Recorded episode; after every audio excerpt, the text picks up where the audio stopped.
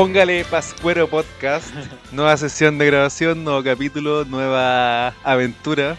¿Cómo estáis, arroba. Venegas? Oye, y me, me da cuenta Lo que... respondiste antes de que te preguntara. No, me preguntaste cómo, cómo está Gambenea. Es que sé que estaba pensando que hemos hablado de, la- de los arcos de los caballeros del zodiaco y no tenemos puta idea. No, sí me di cuenta que los datos eran correctos. Después verifiqué. Los- después de ocho capítulos o Veri- nueve capítulos. No, es que verifiqué la, la- Mira, ¿cuándo fue? Creo que el, de- el primero de Malice Miser, en que hablamos en extenso sobre la saga y al final estábamos bien. Solo que. eh, hay- hay- Era Asgard, pero Asgard es de la tele. A Exactamente. mí me dijeron, no, no es Asgard. Y me hablaron del manga. ¿eh? Ya, pero nosotros somos consumidores. Somos casuales. Casuales Somos de, de casualty. ese tipo. Consumidores Es que- casual. Es que. Sí, porque no hemos visto Senseiya completa, sí. Pero tampoco somos tan hacemos responsables de eso. No somos claros. Nos hacemos cargo de No, nuestro... no somos responsables de la música. Si hablamos de música y decimos una fecha que no es, ustedes nos llaman por teléfono, nos dicen, nos marcan Nos el- dejan ahí la carta en la oficina de parte, y, y ahí nosotros respondemos, claro. firman, llevan dos copias Nos llega la y se llevan una firma para la casa también. timbra- doble timbraje. ¿no? Doble timbraje. Sí. Con el notario don Rubén Benítez Aliaga y estamos listos. ¿Ya? ¿Qué nos toca hoy día entonces, Pascuero Venegas? Egas Venegas. Hoy día nos toca primero saludar a, Oye, sí. a la querida gente que nos Bueno. apoya. Entonces vamos a partir con un par de saludos especiales a gente que nos ha estado, se ha Gente estado comunicando, onda, sí. tirado buena onda, de diferentes lugares, de diferentes tipos, de diferentes gustos musicales. A mí me gustaría destacar, eh, para empezar, a chiquillos como el Rocco, ya que nos mandó unos muy buenos comentarios sobre nuestros capítulos sobre el post-punk, ya que él es un, es un asiduo de la música de los 80, 70, 60. Enzo Rocco, futbolista. No, no, artista visual. Rocco Ah. Ocor lo pueden buscar en. en- eh, siempre tiene nombres raros en, en Instagram, así que. eh, si a alguien le interesa que me escriba por interno para mandarle la Va a ser difícil pillarlo. También está la Aribita, Aribel que eh, se puso a escuchar los podcasts sin saber nada de, de música, digamos, japonesa. El Pancho, Ita, Cami, la productora, Laura, Nano y las personas también que se han comunicado con nosotros a través Sí, de, po. de- de nuestras redes. Hubo una persona que nos dio un feedback súper bacán, que es Ruth Mandiola. Ruth Mandiola. Ella nos dio súper buenos datos que los vamos a utilizar, así que Exactamente. no vamos a decir nada más. Saludos especiales para Ruth Mandiola, para la Amortentia, que fue una de las primeras personas también que nos mandó un gran comentario sobre el Sí, podcast de fue el primer comentario. sobre el podcast de Diren Grey. Yo le saqué un pantallazo ese comentario y lo compartí así como mira qué emoción. Eh, También tenemos a, a Blackbird in Blue Rose, que también nos mandó buena onda, muy buena onda. Maximiliano. Maximiliano, A, Maximiliano A, también. Incendio Celeste. Muy buena onda, él dijo que éramos su podcast favorito de japoneses con rímel. Ese fue un buen- gran comentario, gran apreciación, ya que japoneses con rímel hay muchos. los destacados, algunos pocos. Y nuestra idea es también, porque, porque podamos destacar a los conocidos, los menos conocidos, y a todo esto, esto es. También Sí. tenemos a Yukari, que también nos manda buena onda. Y también a la, a la Chinchoku, Que también desde el principio nos estuvo ahí tirando la buena onda y nosotros respondemos siempre. Ustedes si quieren hablarnos, mandarnos mensajes con total eh, ligereza pueden hacerlo. Sí. Ya no nos damos color. no Oye, y, y también eh, 24 de diciembre está de cumpleaños Ricky Martin. Ricky Martin, ¿qué, Saludos para Ricky Martin, que sabemos que escucha el podcast. ¿En qué se relaciona con, con nuestra, nuestra obra? No, porque él escucha el podcast. es parte de los saludos. No, y también 24 de diciembre está de cumpleaños una amiga mía, una amada amiga mía, digna y muy bacana ella. Así que un saludo para ella que está de cumpleaños. También saludos para la Ani que está en Japón, que caché que nos está escuchando y como su cuenta, como su cuenta es de Chile, no aparecemos que estamos escuchados, siendo escuchados en Japón. Así que fome ahí. Ah, Pero la Ani está en Japón y nos escucha. También tenemos a eh, Bueno, igual hay gente que no escucha de acá nada. también, sí, no, Estados México, Unidos. eh, Perú, Alemania, Al menos una vez nos no habrán escuchado. Pero sí, en chiquillos, España. cabres, sigan compartiendo. Es muy importante para nosotros Y mandando- nos sigan escuchando. Saludo también para Wasp, eh, que nos reaccionó a todas las referencias. una tras otra. Y para Santi. También que mandó un audio con, con Sa- su comentario. Santinam que nos mandó un review en audio por WhatsApp. Catalina XX también. Bueno, también tenemos personas que nos van a acompañar en próximos podcasts, entonces mejor no spoilearlos. Y Esos son unos saluditos. saluditos, quizás Unos después, saluditos cuantos. después seguimos mandando más saluditos. La idea es que hoy día es una, una sesión relax, una sesión especial. Sí, eh, ya que aquí igual te gusta la, la Navidad, igual te relajáis, lo pasáis con la gente que A mí me gusta la Navidad igual. que querí. Me da- dije que me daba lo mismo.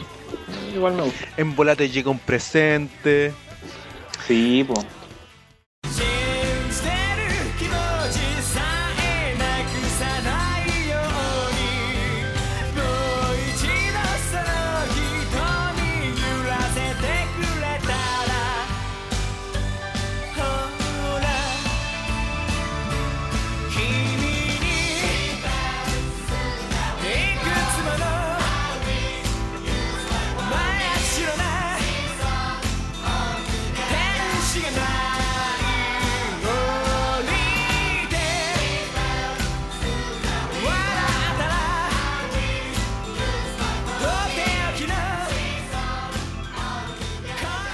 Como ya deben estar viendo ustedes, ya toda es la imagen del capítulo. Hoy día nos corresponde eh, una sesión especial, una sesión... A ver, eh, pero hablemos más todavía del contexto, un contexto. Es- ¿Especial de qué? De Navidad. ¿Qué te parece la Navidad? ¿Qué, qué, qué es para ti la Navidad, ¿Qué compañero? se celebra la Navidad? Para mí, es que ¿sabes quién, quién soy yo para decir que es la Navidad? Ahora trato de, de- de buscar el, el- De, diso- de disociarla. de entender la Navidad. ¿Y qué se celebra en la Navidad? La natividad de, Del niño Dios. del gato Ton. Del gato, ¿no? Oye, Se gran, celebra, esta es la celebración de la natividad del gato Ton. gran, gran episodio de la historia Tú puedes de la pegarle. prensa ¿Sabías chilena. tú que puedes pegarle? Eso es lo que estamos celebrando ahora. Sí, pero ya, ya hablando más en serio, no sé, la Navidad está bien, filo con la Navidad. Como que no me importa tanto, yo creo que mientras uno más crece, le encuentra un significado más diferente y es una, una, una oportunidad de comer así, de comer y tomar, ¿no? Sí, puede ser un poco hater, pero eh, a mí las celebraciones ya no me importan. Es que yo creo que uno llega a un punto en que ya no... En que, En que, ya, en que quería el fin de semana largo y con eso está bien. sí, po. y más que cuando uno trabaja, algunas personas, claro, tenemos vacaciones de, de Navidad, otras personas simplemente un día para no, pa no laburar, pero finalmente la Navidad, ¿en qué cosas nos convocan? Finalmente en lo que otras personas hacen con la celebración, como en esta ocasión, por ejemplo, la Arkenciel, ¿cierto? Hoy día vamos a estar revisando entonces el show que correspondió al año 2018. Ya que digamos que aproximadamente desde la gira del aniversario del 2012, del 20 aniversario, dejaron de hacer conciertos constantemente, ¿cierto? Y ahí, quis- ¿qué hacían? Un show anual, dos shows anual de manera especial. Sí. Eh, eh, son. Vamos a revisar el Blu-ray. Y el Blu-ray eh, no tenemos claridad eh, de los días, ¿cierto? Porque son, fueron dos días del 2018. Fueron dos días. Y el Blu-ray, yo creo que abarca los dos. El Blu-ray abarca los dos días, pero creo que, o sea, tendríamos que meternos a los créditos del, de- del, del Blu-ray en sí para saber qué canciones, qué día, pero quedémonos tranquilos con que ambos días tuvo el mismo setlist. Sí. Oye, mira, a propósito de lo que dijiste sobre el- los conciertos anuales, el 2012 hacen la última gira. Y es la gira en que van a Hawái. ¿Te acordáis de eso? Sí, ese fue el último show, ¿no? El de Honolulu. Sí, y que de hecho un día antes murió uno de los trabajadores de Sí, uno, eso un es cabro del team. ¿Se acuerdan que hace mucho tiempo, ah, hace mucho tiempo, en el capítulo 3 o 4 hablamos sobre que el Arkenciel, la gracia que tenían aparte de ser buenos músicos era que eran parte, se in- integraban al grupo técnico. Y que hablamos Ya. que Hyde es parte de O sea, Jornal. Paseo y Ornato. Claro, eh, cerca de ese show eh, falleció por un accidente en auto, si no me, si no me equivoco, o algo así. Eso está en el documental. Sí, está en el documental. Un miembro que era un roadie finalmente.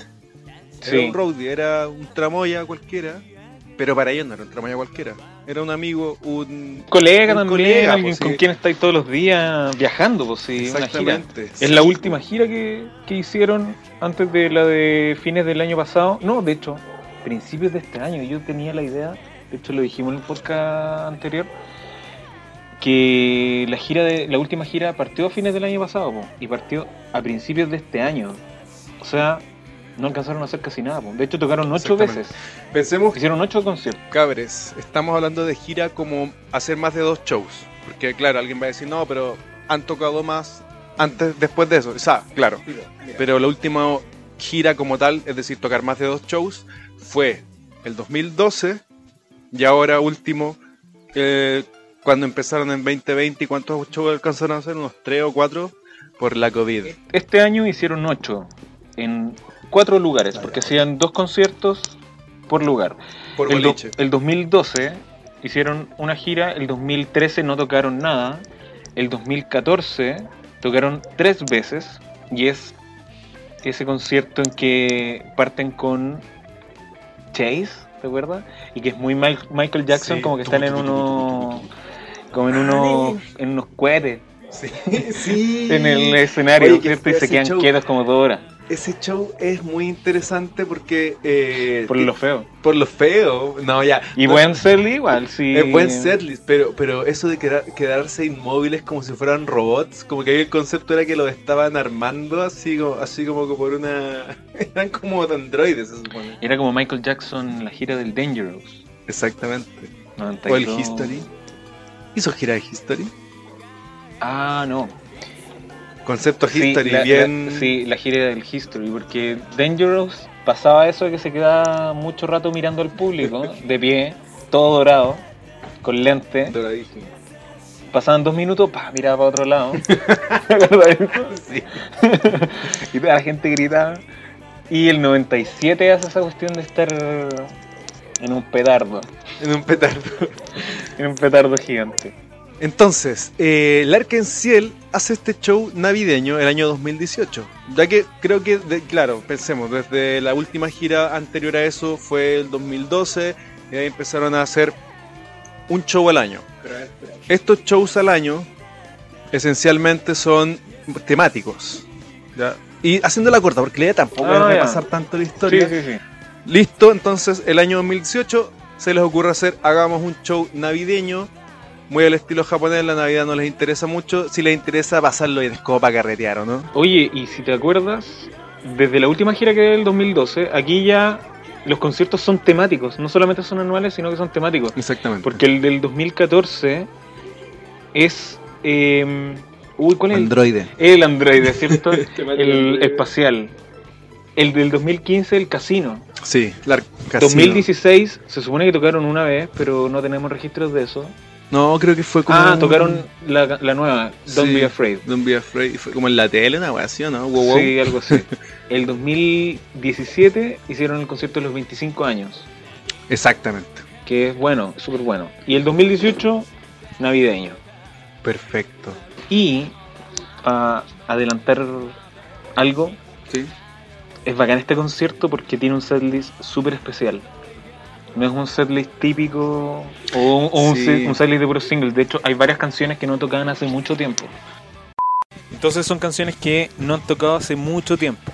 Ya eso es, es bacán de este setlist, que tiene esas sorpresas eh, muy emocionales. Yo voy a estar escuchando ahora eh, de sorpresa. No, no he visto el setlist, no lo voy a ver. Para mí, no lo tengo presente. Hace tiempo que no veo este show. Desde que Ah, salió lo vi como una vez. Entonces, para mí va a ser sorpresa las canciones que estén tocando. Bacán. Ya, tú vas a ser entonces el que nos va a guiar con el setlist. Yo voy a estar aquí dando mis comentarios tal cual como si estuviese en vivo y en directo. Empecemos pues, entonces, entonces. pues, démosles. ¿Cómo Parte- empieza el show? El show parte. Ah, pero espérate, increíble. Algo bueno. Este Algo show- bueno que nos toque. algo bueno. En este país, como están las cosas, Algo bueno que pase. el show ocurre en el Tokyo Dome. El domo de Tokyo. De Tokyo. Eh, este, este es un boliche importante para los chiquillos, digamos, no solamente para la historia del Arkansas, sino que en general ha sido eh, lugar de bastantes shows importantes, de muchos De grupo grupos- importante Japo. Exactamente. De hecho, hace un rato aquí en la previa estábamos revisando el último show de Judy and Mary del 2003 que fue en el Tokyo Dome.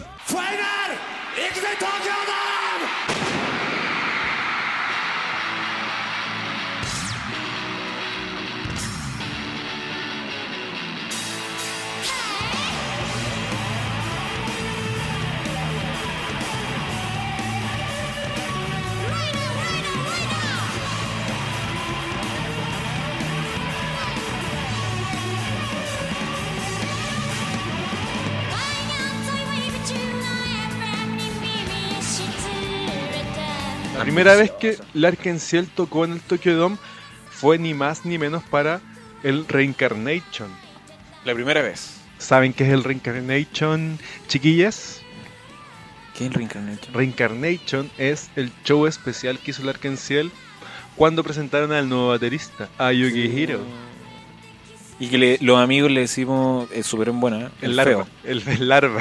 El larva. Ah, claro, así le decían al principio, después quedó como el feo.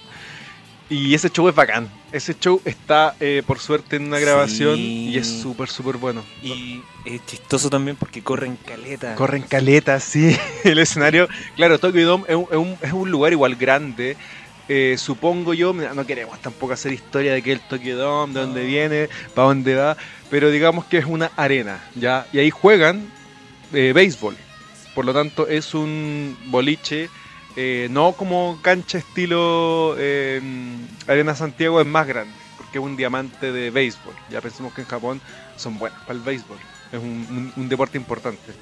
Y el Tokyo Dome es un un lugar donde se juega ese deporte. Entonces, ¿qué pasa? En el Reincarnation del 97 arman un escenario así larguísimo, gigante. Sí. Donde esto- estos pelados se, La, ta- dedican, la- se dedican a correr. la tarea era picarla. Era Por picar. esta parte vos la picáis. Vos la picáis, hermano. Y Corre de un lado para otro. en Kinaide, Kinaide, que es del True, Ahí, corriendo así. Y, es muy increíble cómo Hyde canta corriendo. Mientras corre, sí. Oye, que canta pulmones. hermoso.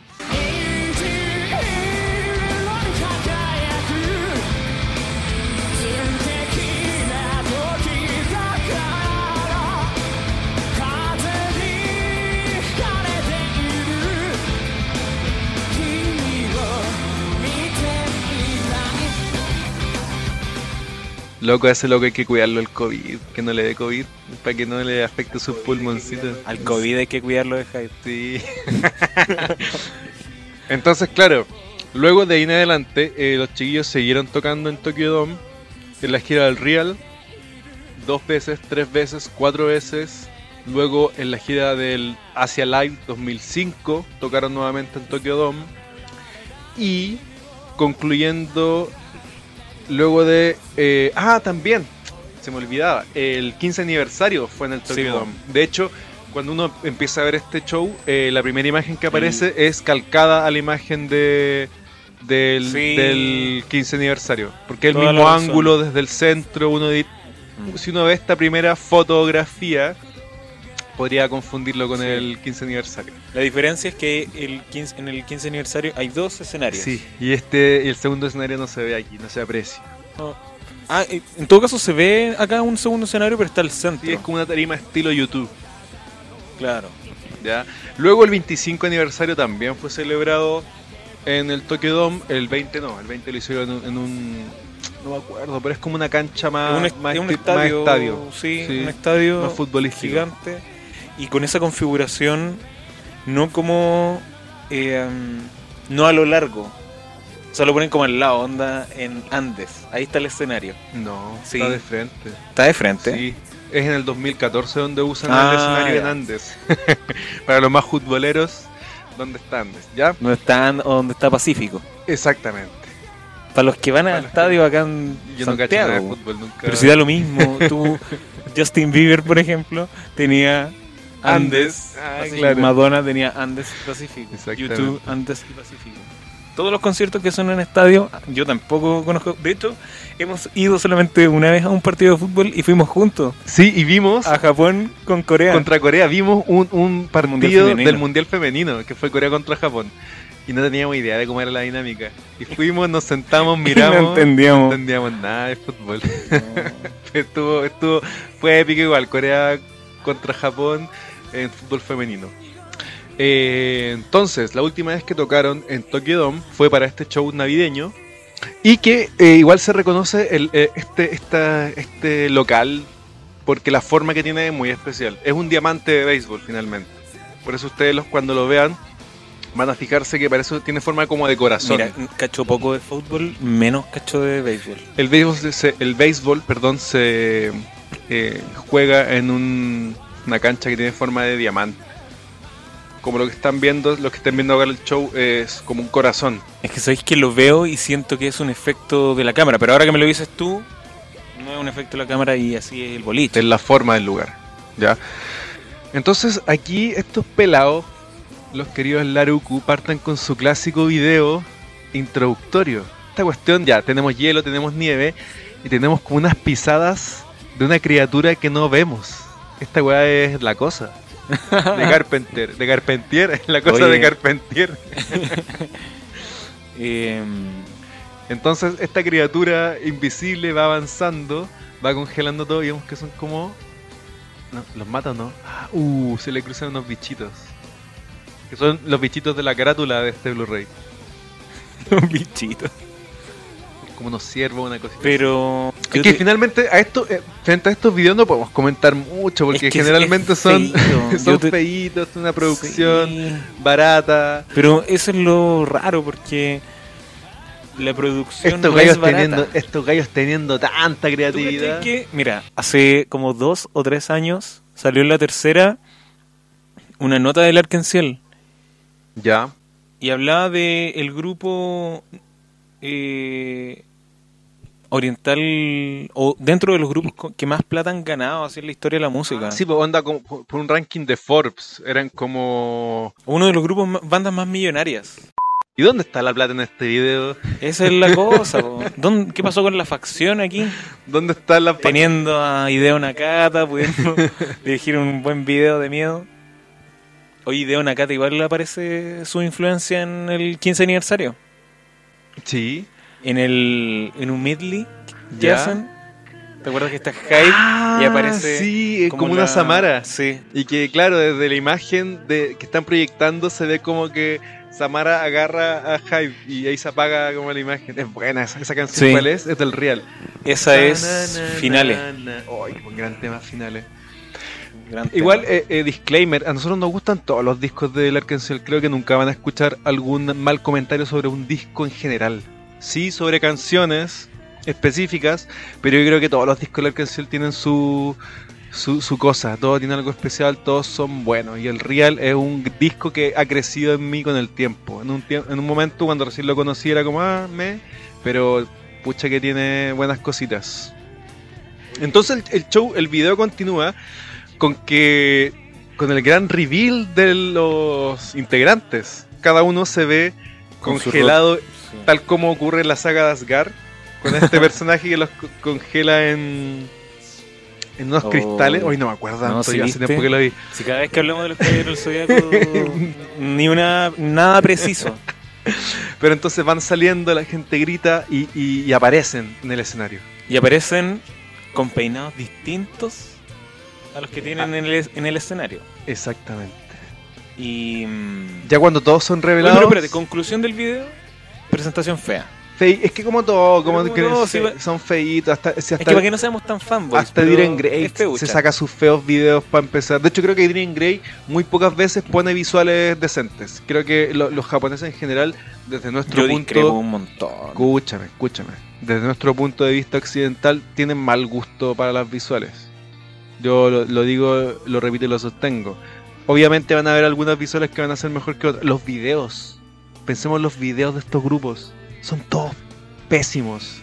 Los videos del Arkansas sí. Pero los de Diren Grey no. También, onda, no sé, yo creo que podría... No me di un ejemplo del 2003. Vinuchka, es súper malo el video. Bueno, ¿sabéis qué? Ayer lo vi y encuentro que es muy bueno. súper malo. hecho- Saben ahí como... Weón, es muy bueno. Pero es que, ¿sabéis qué? Se nota que no está cantando.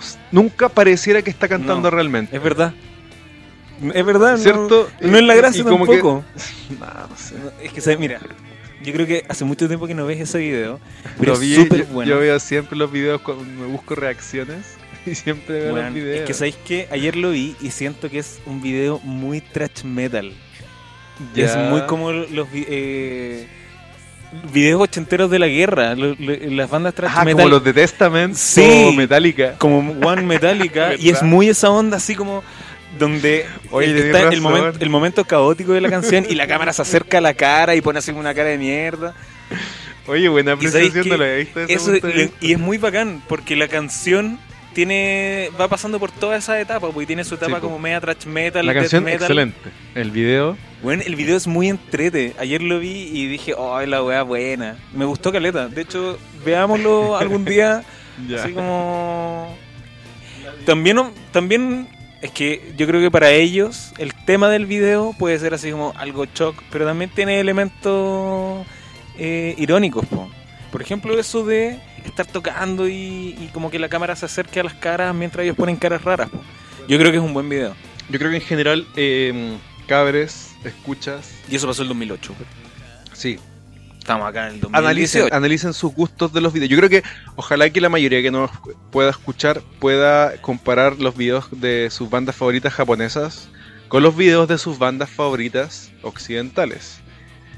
Porque creo que nuestro gusto visual se ha forjado desde una alimentación cultural occidental. Entonces yo veo, por ejemplo, muy pocos videos del Arkansas que sean buenos, como por ejemplo el de Pisces, que eh, hablamos la otra vez. Ese es un buen video, es entretenido, es simpático, tiene bigote, tiene Es plot que yo twist. creo que yo creo que lo, lo disfrutamos porque le tenemos cariño y sí, es un mal video, creo yo. Es un video, es como Flight. Bueno, el video de Jessica de Diren Grey es muy gracioso.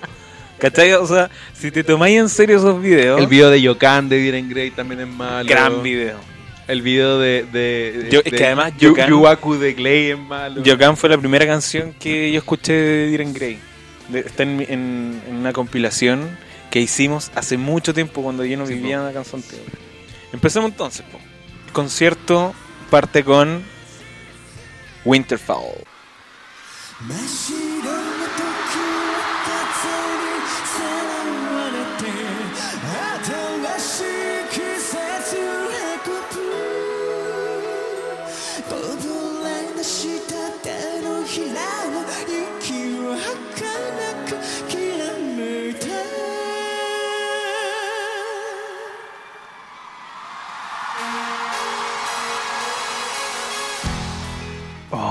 Gran canción. Gran canción. Buen comienzo para algo con tema navideño. Pensemos que allá en Japón en Navidad e invierno. Es que nosotros consumimos mucha cultura eh, gringa. Y los gringos Mm. en Navidad, nieve, nosotros estamos en otra onda. Nuestro, nuestro, nuestro viejo pascuero es surfer. Sí, nosotros Pero- la Navidad la pasamos sopeado. Lo pasamos sopeado. Aquí, para ellos, acorde. Winterfall.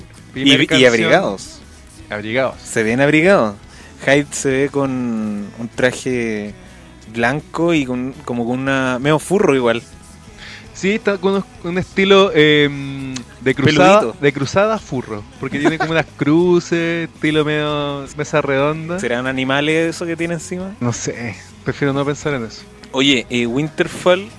Disco, coméntame, ¿de qué disco es Winterfall? Winterfall es del Heart, año 1998. Perfecto. O sea, una- en este momento es una canción que tiene 20 años. Ya en este show. En este, claro, tiene 20 años y está dentro de las 20 canciones más tocadas del Arkansas. Perfecto, top 20 para ellos, top 20 para Acá, sus shows. claro, desde el principio vamos a ir tirando ese dato porque el concierto tiene sorpresas muy bacanas, entonces tener presente ese, ese primer antecedente. Y Perfecto. una canción que tocaron en el 2014, la gira del 2012. En realidad es una canción que siempre han tocado. Porque si lo pensamos igual, Es ¿te acuer- single. de- sí, es single. Un buen single. Pero desde el 2008, ¿te acordás que ahí la Arkenciel como que decidió tocar poco? En adelante fue como... El 2008 dejaron de tocar y fue vamos a volver el 2011, eso lo dijeron como en la página web. Sí, fue un comunicado en donde indicaban que iban a hacer un hiatus hasta el 20 aniversario. Gran espera, esa fue, yo me acuerdo que la sufrí, esa espera. El 20 aniversario, sí, y es buen, es buen regreso. Oye, ¿te gusta esta canción? Me encanta, encuentro que es una buena canción y que al principio no me gustaba tanto, porque yo igual como medio, medio esnovito igual de la música, eh, las últimas canciones que pesco de todos los grupos son los singles, siempre me voy directamente a los, a los lados no A, a los que no sean los eh, las principales o los singles y, mm, y esta canción, bueno, yo creo que fue la última que valoré del hard, así de simple. Antes de eso me gustaban otras de ese disco, Mm, como la de Lucibel. como la, la, eh, Chinchoku, loco. que no es de este disco. del hard. No, pues no. No. es del hard, pero es de la época. Salió el 98. Como single. Ah, este igual salió en 98. Em, ¿sabes Hablando- qué? A mí me gusta esta canción. Como que siento que le tengo cariño. Pero me aburro un poquitito. Es que sabéis que yo creo que una canción de estas relajadas, tira para arriba de- del Alcanciel. Estas canciones que tienen buen buen refrán, buen verso, es pegajosa, eh, es buena, es buena. Sí, es buena. Mire, Es buena. respecto de lo que estamos viendo, de, de cómo están ejecutando esta canción específica, vemos que Ken aquí se está luciendo con una Fender. Esa guitarra es Fender Fender. Ya. Custom, ya que tiene un, un diseño así propio para él. de ¿De qué? el- los, lo- en los capítulos anteriores que tenía. Fernández, Fernández. sí. Chiquilles, eh, eh, Ken en los capítulos, en el show del Grand Cross, usa una guitarra de marca Fernández. Son gringas también, pero son otra onda. No son las Fender Fernández. mm, Son guitarras igual, igual, igual tienen, tienen su, su prestigio. ¿La Fernández? Sí, Metallica usa Fernández, creo que el bajista de Metallica, el actual. Tenemos el dato. Sí, tenemos el dato, te juro que sí. Estoy- estoy- ya, hay que lo busquen los chiquillos, si estoy mal sí. que Pucha. Y si es incorrecto, filos, igual Filo. es metálica. Luego, eh, Tetsu. Tetsu aquí está medio punky. Fíjate que el bajo, el bajo que está usando, no lo alca- no alcanzo a ver si es Fender o no. Pero tiene como unas, unas imágenes de la reina de Inglaterra, así muy estilo Sex Pistols. Muy Sex Pistols. rollo de monarquía. Mm, O sea, hay que ver ahí, po. Hay que ver qué dice ese bajo. Pero este gallo. Acá creo que está usando un bajo de 5 cuerdas. No lo están mostrando. Sí, cinco cuerdas. Cinco cuerdas. No me gusta su ropa, eso sí. No, nunca se ha vestido muy bien. Pero de, de hecho tiene como una, un- un- una vestimenta de hockey eh, adaptada a ropa estilosa, una cosa así, ¿o no? Y igual tiene sentido porque el tema es como el hielo y la bola. La weá estar abrigado. claro. No, pero aquí. Ah, Quizás bueno. están pasando frío, así como que Oh, ya se todo. Porque el escenario tiene como hielitos y cosas Sí, así. Es feucho. Por otro lado, Ken está de gala. Tiene una sutenía de gala, está ahí con su ternecito, su buena camisa cerradita. No está tan latino. Pero esta canción, hablando de lo latino, tiene un solo bien latino. Recién lo acabamos de pasar. Y escuchémoslo.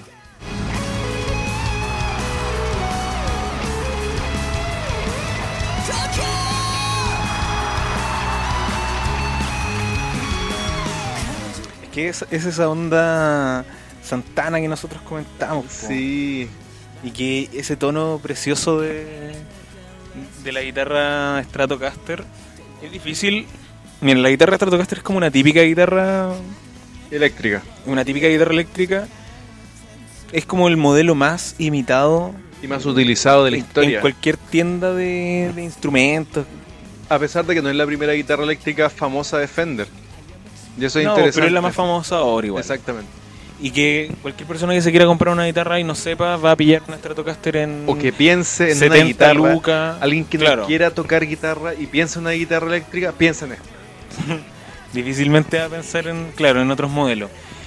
Y siento yo que es difícil sacarle un tono así bacán a la Stratocaster.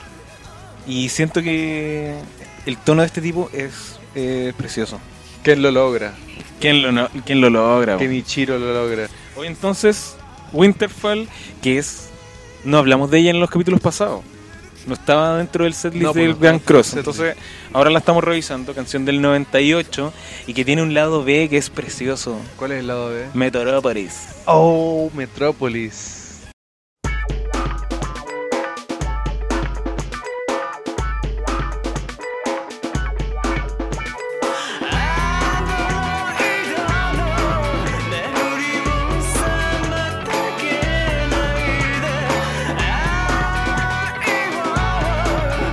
Campanitas.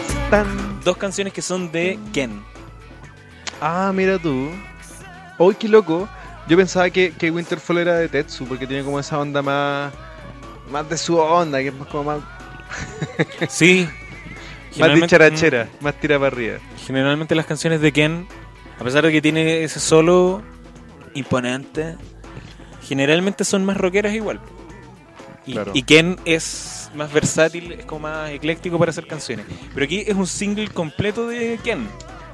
O sea, a este caro le dijeron: Te damos un single. Haz tú la tarea. Tírate un, te- un tema y un lado B. Y hace un trabajo perfecto. Es que, ¿sabéis qué? Yo creo que, eh, y esto también, un tema para otro podcast, Lerkencel tiene muy buenos lados B.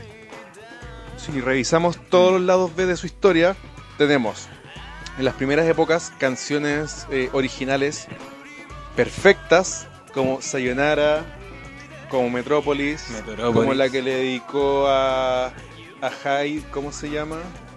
Al... No, la que dedicó Hyde al baterista. Ay, I love you. No, nada que ver. Ay, weón, es muy buena. No, ¿cómo se llama? I love you, yo ahí tirando todo, sacando el rollo. Me acordé del nombre de la canción, puro sacándole el rollo. I'm so happy. I'm so happy. Buen tema Qué también, lado B. Y luego de que dejan de sacar canciones originales como lados B, empiezan a hacer eh, Punk en Ciel. Que es un buen experimento. A mí me gusta. Es chistoso, entretenido. Sí. Tien- ellos entienden lo que es la música finalmente. Y en Punk en Ciel uno, uno lo, lo, lo- lo detecta. Detecta que ellos se lo pasan bien haciendo música y cambiando su género y haciendo Mm. O cosas sea, con todo el tiempo que pasa, no sé si también lo pasan, pero eh, yo siento que es un momento juguetón y que es muy es muy natural cuando uno está en una banda. Claro. Que estáis tocando y después de un rato es como, ya, ¿sabes qué? Es como el descanso y, el, y la persona que toca guitarra se sienta en la batería y el que Claro. toca guitarra, y, o sea, el- y el que toca batería agarra el bajo y el que canta agarra la batería, o sea, la guitarra y así. Ya. Como música que no sea muy compleja. Y se ponen a de demo. Buena, sí. Vamos a hacer un podcast sobre los, lo, lo anuncio ahora. Listo. Queda. Oye, Vamos a hacer un podcast sobre los lados B del Arkenciel. como regalo de Navidad. No, no, no. Este es el regalo de Navidad. Este especial de Navidad es el regalo de Navidad. La Navidad es el regalo de Navidad. Exactamente. No, Winterfall, buen comienzo, piola. Como dijimos, Buena canción, canción, no sí. es mi favorita, pero es un bonito comienzo. Empezamos bien el setlist. Con, con una buena, temáticamente Con un comienzo emocionante. emocionante. Emocionante. Luego siguen con una de mis canciones favoritas, top 5 del Arkenciel, Carice of Venus, Oh. la caricia de Venus.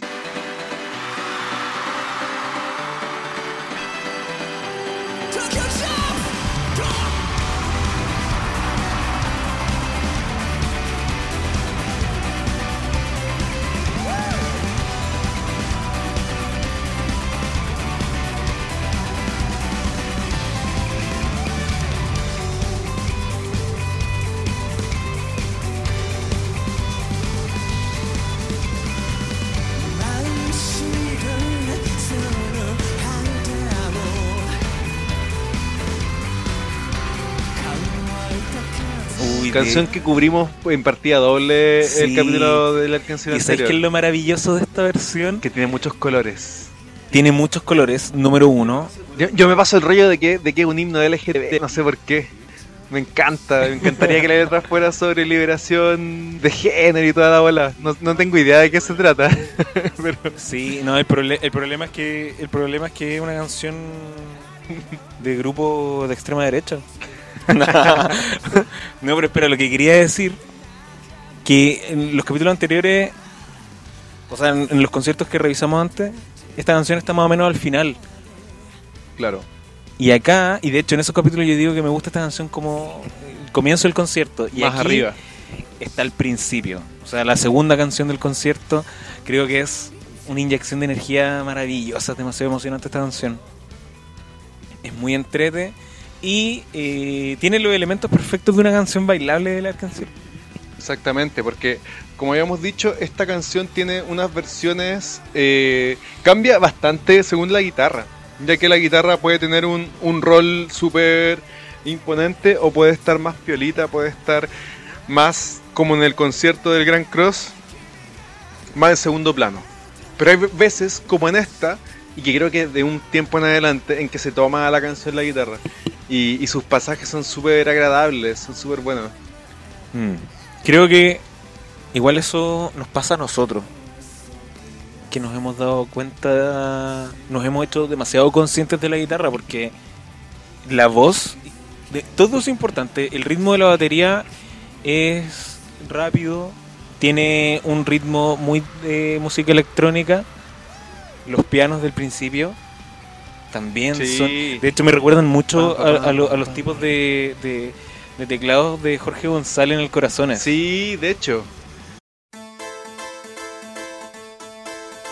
Preciosa.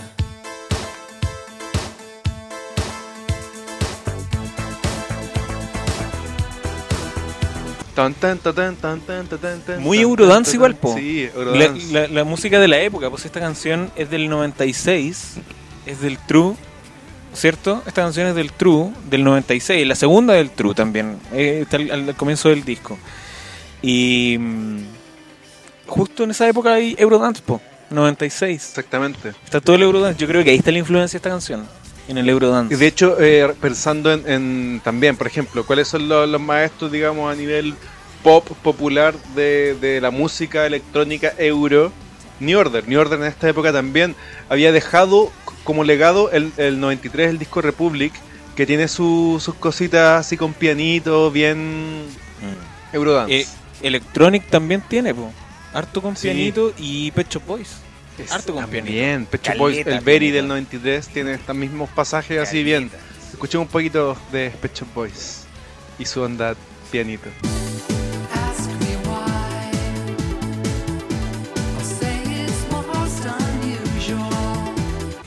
Sí, pues. pianito, buenísimo. Es la raja. Miren, estoy revisando la letra de Caris of Venus y, y es una historia de amor nomás, no tiene mucho mucha vuelta que darle, no, no, no tiene nada que ver con lo que yo quisiera que tuviese que ver.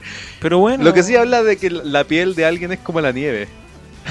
Así que ahí se Chucha. relaciona. Chucha. Está- está- Pensé que era un cadáver de repente. La caricia de Venus, loco, la caricia de Venus es la, la pelá que te vienen a buscar. Uy, la embarró. Se pasó. No, quizá una canción pasiva agresiva. Como buena, eres tan frío. O tan fría. Oh, verdad. Oye, qué buena sería, sí. Una buena canción para dedicar. Sí. Cuando ya las cosas están frías, está una buena canción. Y una buena canción a propósito del concierto. po. Sí, pues por eso lo decía. Navideño, así que muy bacán. Oye, pero ya entrando un poco en, en el título, ¿quién es Venus? ¿Quién es Un Venus? planeta, Venus el planeta o el planeta 2. pero también es una diosa. El planeta. El segundo planeta del sistema solar. Es lo que sé yo. Es lo que aprendí en el colegio. ¿Y sabéis que hace más calor en Venus que en Mercurio? ¿En serio? Por los gases. Ah, por los gases. Bueno, además de ser un planeta, Venus es una diosa que es la diosa del amor, la belleza y la fertilidad, según la mitología romana. Que seguramente robaron de los griegos. Los griegos deben tener otro, otro nombre. Y que en el fondo, claro, me hace todo el sentido. La caricia de Venus.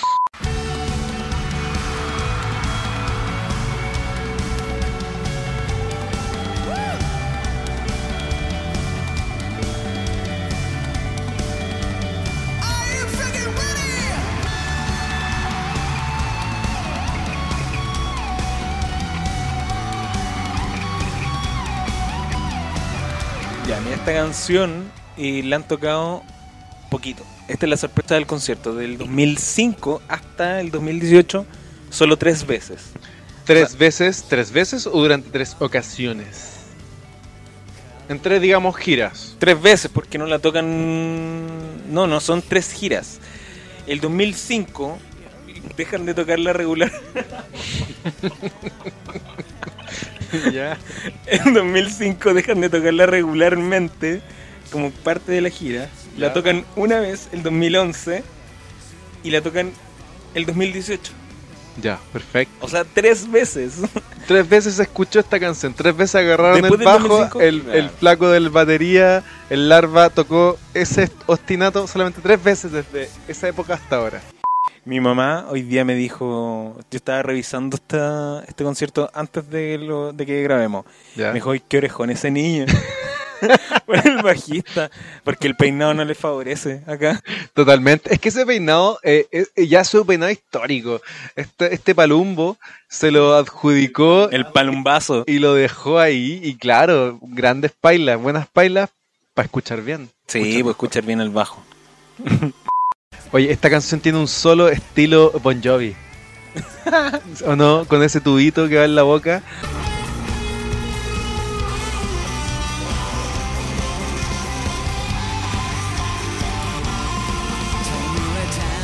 Podríamos hablar un poco de ese instrumento extraño que se usan. ¿Por qué no usan un pedal guagua nomás y se meten ese tubo en el hocico? Pasado baba la wea. sí. No, ¿Tú cachai que no ese un- es un implemento, es, un, es como un cono que se pone en el amplificador? Y es un tubo, así que va desde el amplificador hasta la boca, físicamente. Para hacer el Mira, yo creo que... Como esta canción de, de Bon Jovi.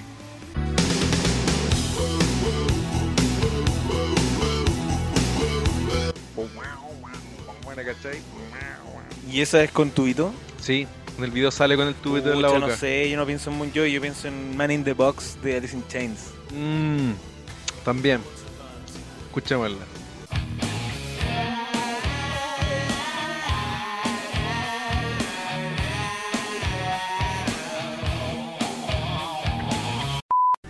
Oye, pero siento que lo, lo usa porque es, es distinto que el guagua, no es igual que el guagua. Para el gimmick.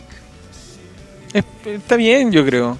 Si tampoco están... ¿En qué nos afecta a nosotros si el gallo nos está entregando el medio solo? Es verdad. El loco se aprendió el solo de no la tocada del 2011. Sacó el solo para entregarnos esta, este material. Es verdad. Oye, en el escenario de fondo hay un árbol. ¿Será el Shenmue? Ay, spoiler. Spoiler de Shenmue. No escuchen, olviden lo que dije en los de Sí, de Shenmue. no. Hay un arbolito grande. Luego continuamos con... con Oye, espérate, entonces una- no te gusta tanto esa canción. eh, es que sabéis que yo la escucho y es buena, igual es buena, pero no es una canción que escuche regularmente. No, no la considero cuando quiero escuchar la canción. Prefiero escuchar otras. Para tirar el dato solamente, es el single número 13 de la canción. Ya lanzado Ya. el año, En el 98. es parte de Heart también. No, no es parte de Heart. Este es parte de. Ah, Rey. que es del Rey. Este es de Rey. ¿Cierto? Y sale en una película. Rey Skywalker. Sale en, en un. Rey Palpatine. Rey. sale en un video. En un video de una película. Tiene su video. Ver si sale como vestido de niño. Me acuerdo que sale en una película El perro de Flandes. ¿Y qué tal la película? ¿La viste, supongo? po? De que Sí. sí que te acuerdas No, que la el viste. filete. El filete. Filete. Una película de 52 episodios. Filete. No, no me acuerdo. No, y ahí, ahí me excuso. Julián. Esta es la parte de la edito. Del 75, igual es buen detalle. eso. ya, pasamos eso. Es un. Ah, el detalle del dato. Es una canción de Tetsu. Ahí se cacha la mano de Tetsu. El mal gusto de Tetsu. Ah, El mal gusto, qué pesado. Sí, una buena canción. buena canción. Es de Tetsu. Y ¡Eh, e- Tetsuya! ese single viene con un lado B que es de Yukihiro. Uh, y que tiene todo su estilo. De hecho, Es instrumental. yo diría que es la primera canción de Yukihiro en la banda. Tienes razón. Y que creo que de ahí sacó la idea para hacer Larva y Butterfly Sleep. O sea, Butter- perdón, Larva de. claro, el larvazo. El y- larvazo del 99 y esa canción As Well in the Sun. As Well in the Sun es como larva con voz. Porque es como. Ahí escuchémosla.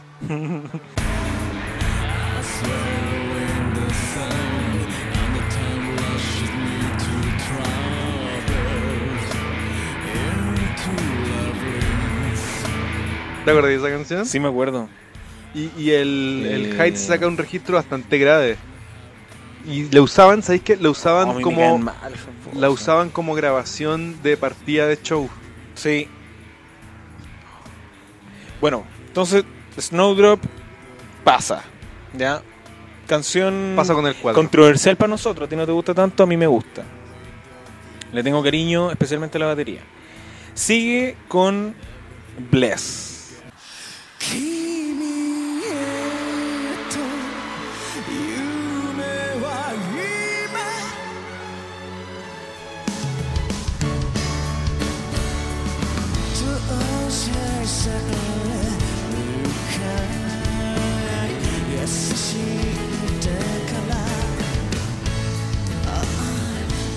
Bless. Oh, es tan bonita esta Me canción. gusta Caleta también.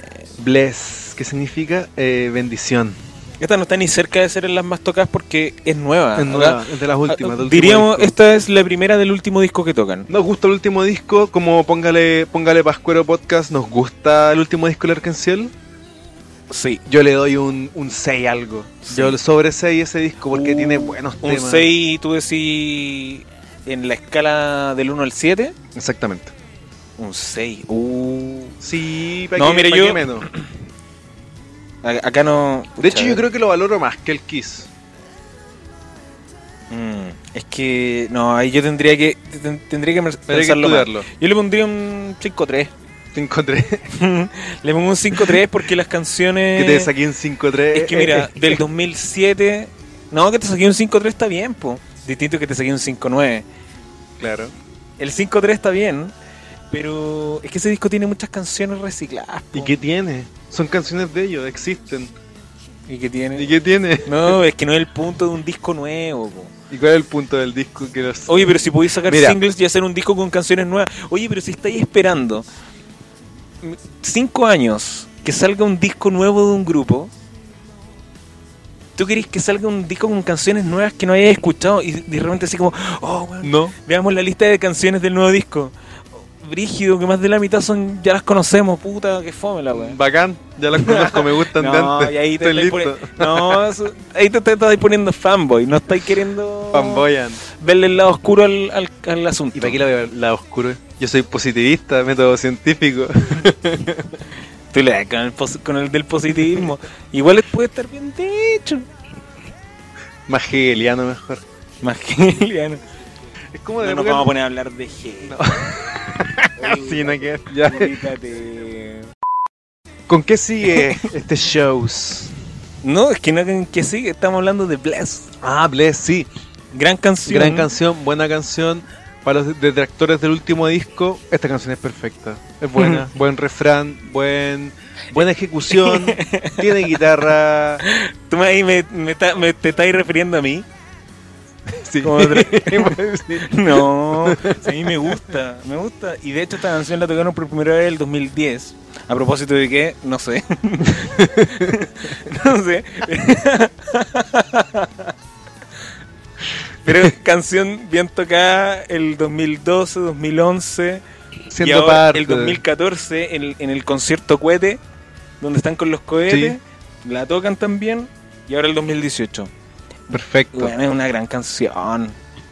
Creo que está dentro de las mejores baladas de la Arkenciel. Bueno, eh, sí, eh, eso es bueno que comentemos.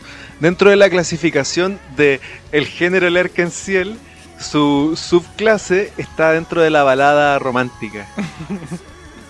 ¿Cierto? La, La balada bendita. balada bendita, esta canción es bendita. Y está llorando el, el flaco, ¿no? Así que se está emocionando. Yo Ay, creo que le arde los, Tanto maquillaje y La- los lentes de y contacto. los lentes de contacto azules. Y nosotros sabemos que es moreno y tiene el ojo oscuro. Sí, es que los capos tienen una bola diferente con eso. De hecho, hasta Jun Togawa usa lentes de contacto en la gira del 95, ¿te acordáis? Tiene los ojos claros también, Ah, verdad. En... Con Yapos. con Yapos, sí. Sí. Pero no, si estoy weyando, si el hombre se ve precioso.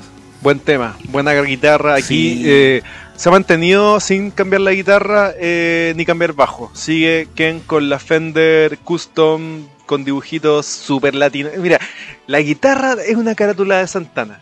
¿Sabes qué? Yo hasta que hasta que no comentamos el, el- el show de Grand Cross Tour, el podcast anterior, nunca más, nunca había pensado eh, en Ken como alguien así fanático de Santana. Y viendo, y tú lo dijiste, Yo ahora lo veo como un fanático de Gaddafi. ya no. Mamá Gaddafi. Yo ahora viéndolo, efectivamente. Miren, fíjense en esa guitarra. Es una carátula como del, no sé, ¿cómo se llama el disco? El Supernatural. El disco Supernatural de Santana muy del estilo de esa carátula. el típico de Santana, no te manejo esa información. Pero, mira, dentro de que de, de todo lo que estamos diciendo, que es una gran balada, igual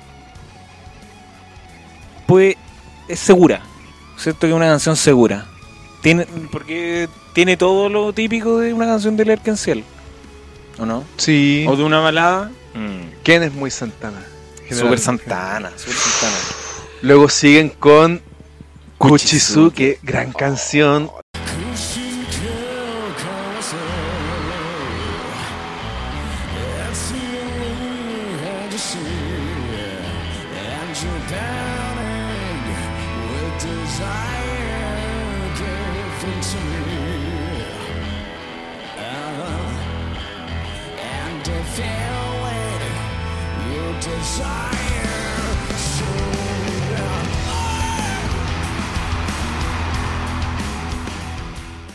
Sí, esta weón, canción es buena, muy es bueno. buena, buena.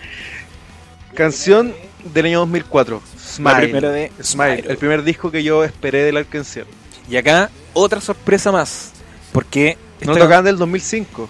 no la tocaban desde el 2008, o sea, 10 años. Ya. Uh. Y el 2008 la tocaron una vez, o sea, no la tocaban como parte de un setlist regular desde el 2005, tienes razón. Es súper raro que yo siento que Smile es como un paréntesis en el grupo. Idea mía o no, porque siento que es un disco extraño. No es redondo. Creo que muestra nuevos estilos dentro de Arkenciel, como por ejemplo esta canción. Kuchizuke creo que no la puedo eh, em- emparentar con ninguna otra canción hacia atrás. Hacia adelante sí. Pero esta canción como que no tiene hermanos para atrás. Me refiero para atrás en discos anteriores, ¿o no?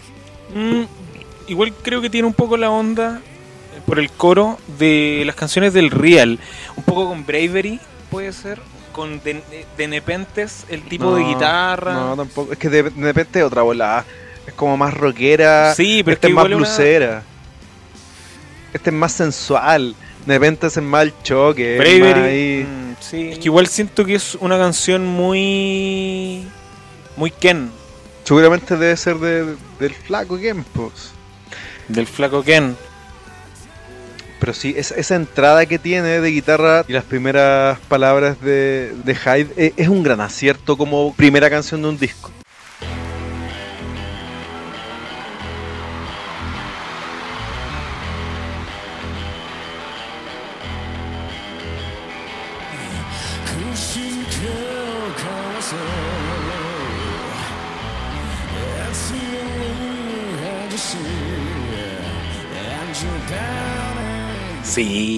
Creo que es un buen, gran comienzo. Es de mis comienzos favoritos. Pues tiene un solo directo, incisivo, precioso. eh, no, no, no es un solo eh, monofónico, digamos que tiene harto acorde ese solo. Me gusta para este estilo de canción porque como decía, es una canción más blusera, más del más del bar, más del- de la chupeta. Oye, eh, Kuchizuki sí es de Ken. Significa beso. Beso, exactamente. Un besito. Ya mira, tú estás hablando que Smile es un paréntesis. Más o menos. Por ejemplo, Ayan encontré una canción muy extraña en la discografía. Es muy extraña. Me recuerda, me recuerda a. a The Drive-In un poco. Esa canción. No, ahí me pilla. ¿Te acordáis de The Drive-In? Sí, pues me acuerdo, pero Es pa- que, es que, eh, para mí de Drive-In yo ca- cacho mucho más el último disco. De ahí para atrás no tanto. Ya, pues más o menos ese estilo de guitarras como acordes. Pucha, aquí cantinflear. Pero siento que es un acorde más o menos. Es menor, un acorde menor. Y que es un ritmo de batería. eh, extraño, ¿cierto? No, pero más o menos tiene ese, ese estilo de guitarras de Omar Rodríguez López. Y que igual es probable que. que. que Ken haya estado escuchando ese tipo de música, pues sí, como, como compositor de, de este tipo de canciones. Continuamos con Fate, Fate.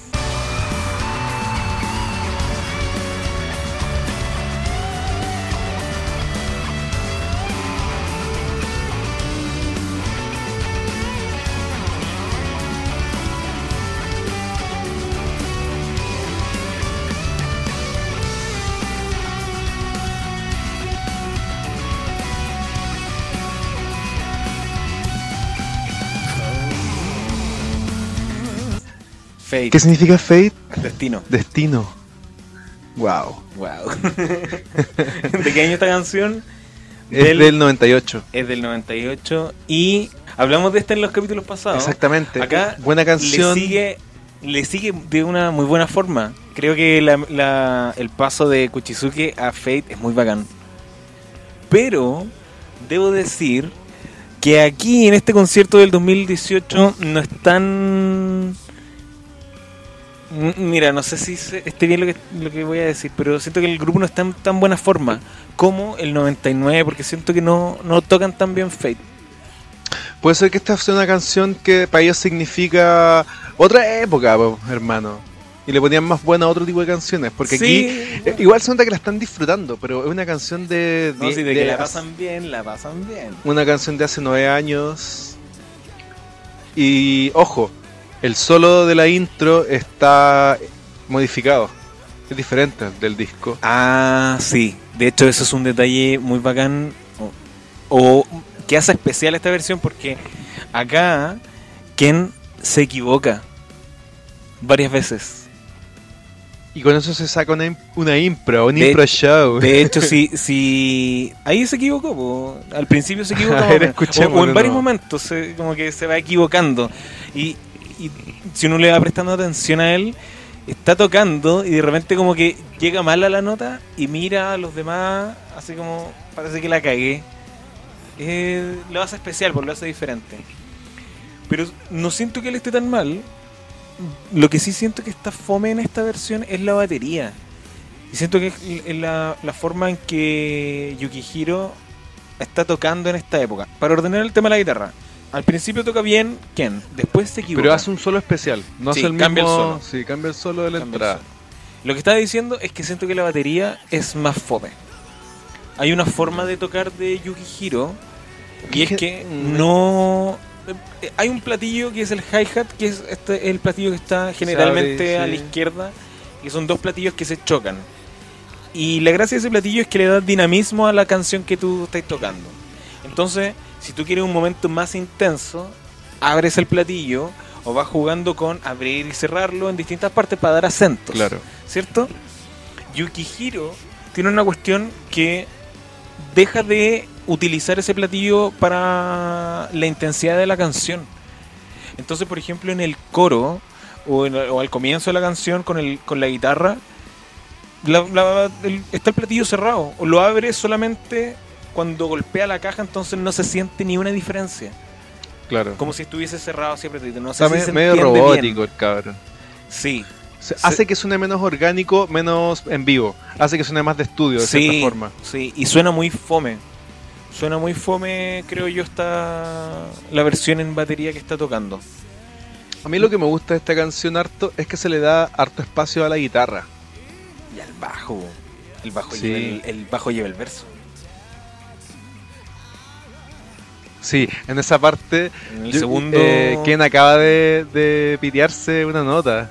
Mm. Si de repente sienten que nos quedamos un poquitito callados, es porque estamos viéndolo al mismo tiempo que lo estamos Sí, grabando. exactamente.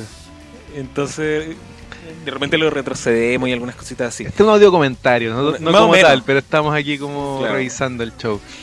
Y sí, po, aquí eh, eh, esta canción tiene como un, hablando ya del escenario, tiene como una, una pieza eh, insigne de su presentación que son los láser. Usa el láser en el 99, usa el láser en el 2000, no recu- eh, y aquí están usando un arreglo potente de láser, bastante bonito. Hasta ahora llevamos tres del Heart, una cosa así. Sí, Están nostálgicos los cabros. Vieron, dijeron, oye, hace 10, 9 años que sacamos estos discos. ¿Qué somos? Llevamos dos del ¿Qué hard. son estas trenzas que tengo puestas? Dice Hyde. ¿Quién soy? Mi pelo, Tetsu dice, ha sido el mismo de hace como 20 años. ¿Quién es el único que ha, que ha jugado con su pinta? Que se pone la chaquetita, el gorrito, que los Mm, chorcitos. Yo creo que le damos crédito porque no se ve tan ridículo. pero, pero siempre está con esa bola de la camisita vieja camisa, o, la, sí. o la camisa suelta al menos. No es como formal Sí. ni nada de eso. Oye, esta es la segunda de Hart. Sí, La segunda de Hart. estoy de acuerdo. ¿Estáis de acuerdo? Fate eh, 1998. Buena canción, ¿cierto? Mucho que decir de esto. La vez anterior yo dije que era una de esas canciones que escuché mucho cuando chico y lo mantengo, pero es una canción buena. Me gusta, Sí. está, está en mi interior. Mira, de, de la, de la otra de Hart, mismo disco, siento que esta es mucho mejor. Entre Winterfall y esta, Sí. Parte emocional, es rockera, es emocionante, rockera, tiene sus pasajes buenos, le da espacio a cada instrumento para lucirse. Este podría ser- haber sido un buen single, y no es single, ¿cierto? mm, creo que no. Oye, ¿qué te parece la voz de Hyde acá? Porque igual esta canción es más o menos intensa la voz. Sí, se, se pega sus grititos. Pensemos que, ah, eso es interesante, qué bueno que lo mencionaste, porque Hyde en Larkin Ciel cuida mucho eh, los guturales o los rasgados. Cosa que no hace en su proyecto solista y su proyecto Vamps. Si él tocara esta canción como Vamps, estaría "Uh, uh", todo el rato. Y aquí lo cuida bastante. Si se fijan, chiquillas, Es que es un gran cantante. Oye, no es single. no es single. No es single. Exactamente.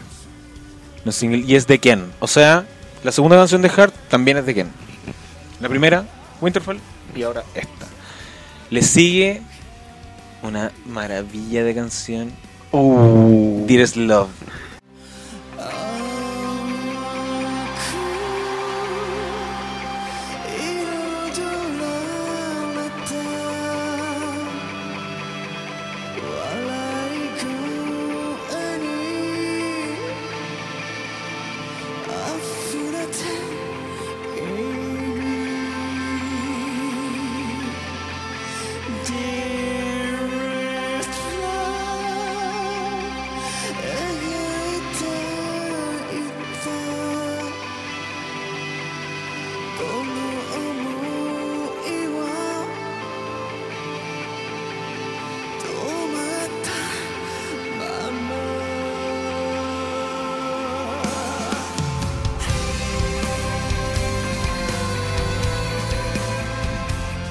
Dearest Love del disco. Y esta es otra sorpresa.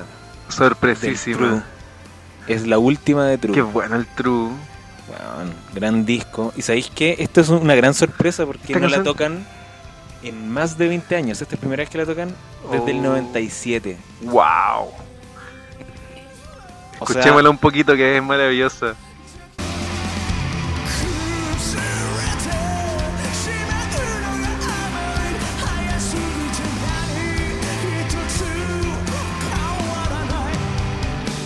Séptima canción y ya llevamos buenas sorpresas. Me emociona, esta canción es buena. buena. Es de esas canciones que, que, se- siendo sinceros, cuando uno obviamente conoce grupos nuevos, eh, llega por las canciones populares, las típicas, Rey, Ark, los singles, y esta es una de esas canciones que uno descubre a mitad de camino.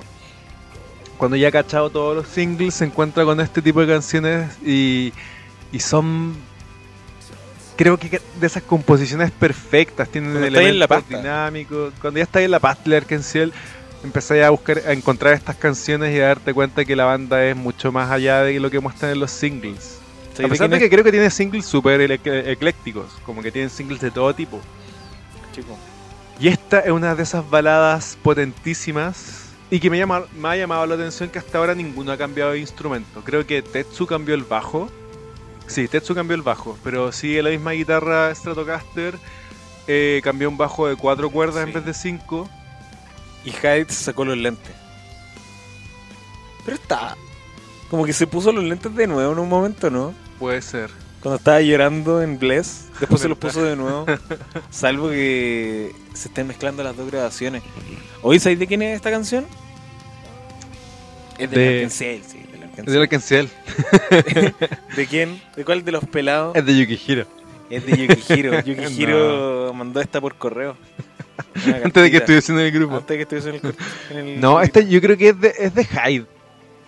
¿No? No, po, ¿De quién es? del gritón. El gritón de la canción. Oh, de Tetsu. De Tetsu. Mira. Me hace sentido. Tetsu. Tetsu es bueno para la pega. Tetsu es de los que te saca cualquier tipo de canción. Tetsu Por algo se pega líder. el discurso antes del concierto. Siempre dice algo. Y es, bien elocuente el hombre. Sí. Todo así. Vas bien, Fidel. Oye, es Delpo. El gritón de la canción. Eso sabéis que. No sé, a mí me gusta esta canción en estudio, pero me da un poco de cosa ver que cante tanto Tetsu. Es un poco de maña mía igual. No. Es que no te cae bien Tetsu. No nos cae tan bien. A menos que use bigote y lentes que en la época del Real. A mí tampoco me cae bien ahí. Ahí me cae bien. Siento que es como un detective escondido. Encubierto. encubierto. Buena canción. Buena Del canción. True. Disco del. Oye, la guitarra es muy bacán también. Porque acá la guitarra no está tan presente, pero es súper atmosférica. Harto delay. Un sonido igual. Notas largas, amplias. eh, Con un sabor a madera. Y ahí Yukihiro haciendo lo que puede nomás, pues si para qué. Sí, pues Yukihiro escuchando la canción original y tratando de replicar al maestro. Al maestro. Sakura. Sakura. Oye, Sakura. Qué pena que se haya ido. Hubiese sido tan diferente la historia con Sakura. Mira, si hubiese seguido Sakura, no habríamos tenido Cradle. Ya. Puedo vivir sin Cradle. Yo no. no, yo no. Eh, bueno, no habríamos tenido Larva. Trick. Trick. Ah, no habríamos tenido Larva. ¿Qué pasa con esto? No, no, no habríamos hecho... hubiésemos tenido canciones tan buenas como eh, Good Morning Hyde. Que no es de él, ¿De quién es? es de Hyde. ¿Y cuál es la canción de él entonces? Hay una canción que es de él. Good Morning. Esa, esa la escribieron juntos. Mira, la can- esa es la talla. Esa es la, la leyenda. Dice, Eso es lo que dicen los foros. Y está bien, pues si le damos La leyenda crédito. dice que ellos juntos hicieron esa canción. La leyenda, ya, mira, la historia dice que ellos eran pololos, o eran pinches al menos. Sí. pinches secretos en el grupo. Y está lleno de teorías en- en- y de historias. En torno a que los productores dijeron no vende, la homosexualidad en Japón no vende. Y ahí fue cuando hubo una crisis dentro del grupo y terminó yéndose Sakura. Mm. Y se aprovecharon de que lo pillaron con drogas. po. Sí. Ahí fue como, ya, sabéis que bueno, la tenemos. Golpe Baijo, sí. Lo tenemos, ya, saquémoslo. Pensemos que en Japón con el tema de las drogas son así súper brígidos. Súper, súper, súper cuáticos. Onda te pillan consumiendo y ya cagas, cayó tu, cagó tu carrera artística. Y eso le pasa un poco a Sakura. Lo pillaron con droga y fue la perfecta eh, excusa para sacarlo del grupo y... Hay una historia súper bonita que narra Hyde con él. A mí me emocionaba la historia de ellos dos y, y encuentro que... Sería bacán que Me- fuese de verdad. Yo creo, no, es que no es si es verdad o no, son cosas que pasaron y me da Pero como me da mucha- rabia también que, que si fuese real, como por qué tan vetado, ¿cachai? O sea... Japón Hyde- por mi amigo. Hyde es un weón terrible penca entonces, pues, ¿cachai? Como que fue completamente... Le hicieron la cruz y... Y creo que es terrible injusto y me da rabia, ¿cachai? No es como digo así como, ay, qué bonita la historia. Digo, weón, un weón terrible penca entonces, pues, ¿cachai? No podía apañar a, a tu pololo, no sé. Siento que es... Sakura entonces está bien que se haya ido, weón. ¿Qué tenéis que hacer ahí con un, un loco que, un loco que, weón, como Hyde que va a dejar que te echen y va a seguir haciéndose mega millonario porque Sakura... Es que eso es lo que no sabemos tampoco. Quizás fue acuerdo mutuo, dijeron, no, prefiero irme, tú quédate, la banda está buena, lo haces bien. O puede ser, es que ya ahí sería elucubrar sobre cosas Sí, que po. no... Oye, pero esa canción, eh, Dearest Love, es la última canción que toca Sakura en, en la Arkenciel. Porque después viene el nuevo disco y ya no está, po. Claro. Y esa es la última del disco. Oye, sobre las canciones de Sakura, Sakura hizo una canción nomás en la Arkenciel que es Inner Core. Buenísima del- canción. Uy, a mí no. A mí me gusta. Y es de las más metaleras, eh, guardando las proporciones. Oye, y además de Inner Core, el disco Heavenly tiene Chizuka no Umide, En ese disco todas están Una de las canciones menos conocidas, yo diría, de la canción. Sí, y, y Todas todas, sonadas. mira, en ese disco todas tienen el crédito respectivo, Ken, Tetsu, Hyde. Pero eso está eh, asociado a todos, o sea, el crédito es de Larkensiel. Es una canción de todos, se podría decir que es la otra canción de, ¿Dónde participa? de mm, Sakura, en que Sakura tiene créditos ahí. Nos gusta Sakura. eh, Buena respeto- onda. Respetos a él. Y su forma de, de ejecución es bacán. Es bacán. Es algo que no tiene. Quizás en composición no es tan bueno como Yukihiro, que Yukihiro es malo, pero en ejecución es mil veces mejor. Sí. Mil veces mejor. cabrón. Oye, entonces, después de Dearest Love, que es la última que toca el maravilloso Sakura, y que después sabía en qué grupo está, Malice Miser. Pero antes eh, de mi- eso. antes de eso está con Tetsu, el vocalista de Malice Miser, en Sixo. Oh. Eh, pues. Eh, pues. ¿Y ese grupo? Es como un grupo de reggaetón. Trap. No, no, tiene un grupo rockero. Fomito, fomito. Del montón. Pero bueno, después está con Malice Miser reemplazando a Kami. La, la única, Sí. el único reemplazo que se ha hecho de Kami en la Como, historia. como con, con crédito. Y que tocando la batería de, de Kami. Perfecto. De hecho, personificado como Kami. wow. Así Ese que- Gran show. Vamos a también cubrirlo cuando hablemos de Sí, Malice Miser. Sakura, gran hombre. Entonces, le sigue My Heart Draws a Dream. Así es. tu canción favorita, sí.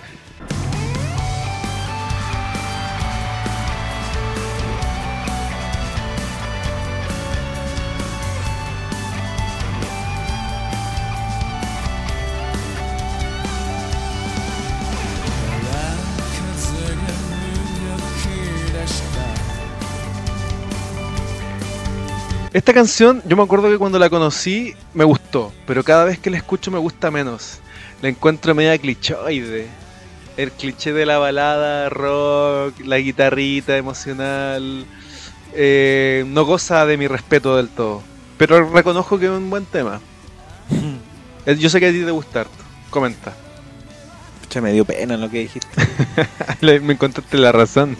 Me- te encontré. No, pucha, sabes que yo creo que ese es el efecto que tiene que la toquen tanto. Está dentro del top 20 de canciones más tocadas del Arkansas.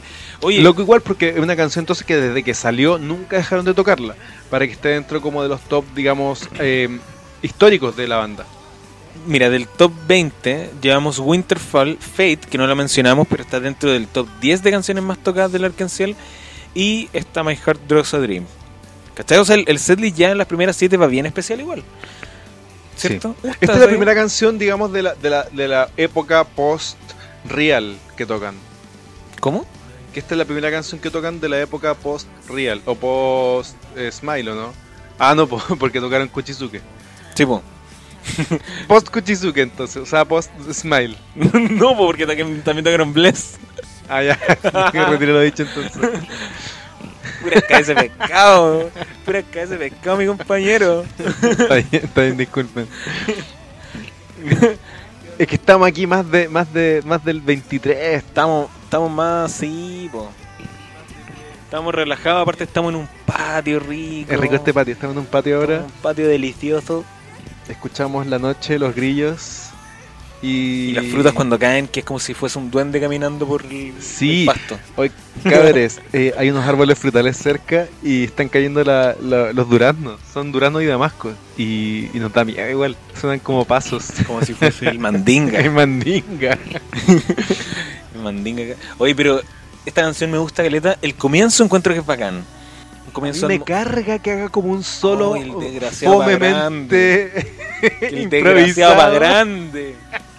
Que haga un solo entero feo, Qué feo. solito, Oye, tocando no- guitarra oye, y no después tocáis ni el, ni el aparecido. ni el timbre. No tocáis ni el Y timbre. de repente, tan tan, tan, Súper bueno. Ah, no sé. Con una guitarra con un delay. Emocionante. Aparte todos gritan, todos cantan la canción.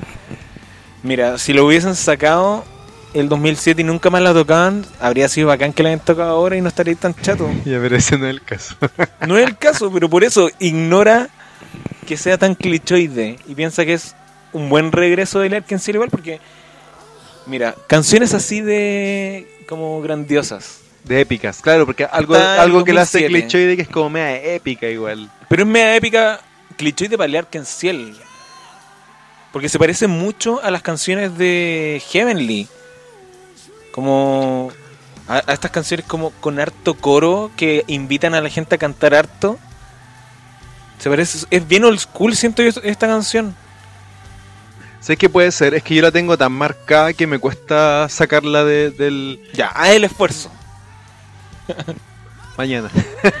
Puta, pero mañana es Navidad. po. No, no, sí, sí. Creo que tienes razón. No lo había pensado ese- desde ese punto de vista. Es una canción que puede como compartir muchas características old school eh, respecto del ánimo que tiene. Como, pero siento que es muy de estadio igual. Y eso de, de- de que sea tan de Y estadio es muy de estadio. habla de, de, de lo famoso que es la banda. Mi estimado, mi estimado. Exactamente. Sí, po. Porque los grupos se pueden hacer canciones así de épicas cuando les está yendo bien y les va la raja. ¿Cierto? cuando son habilosos. ¿Pues esta canción sabes de quién es?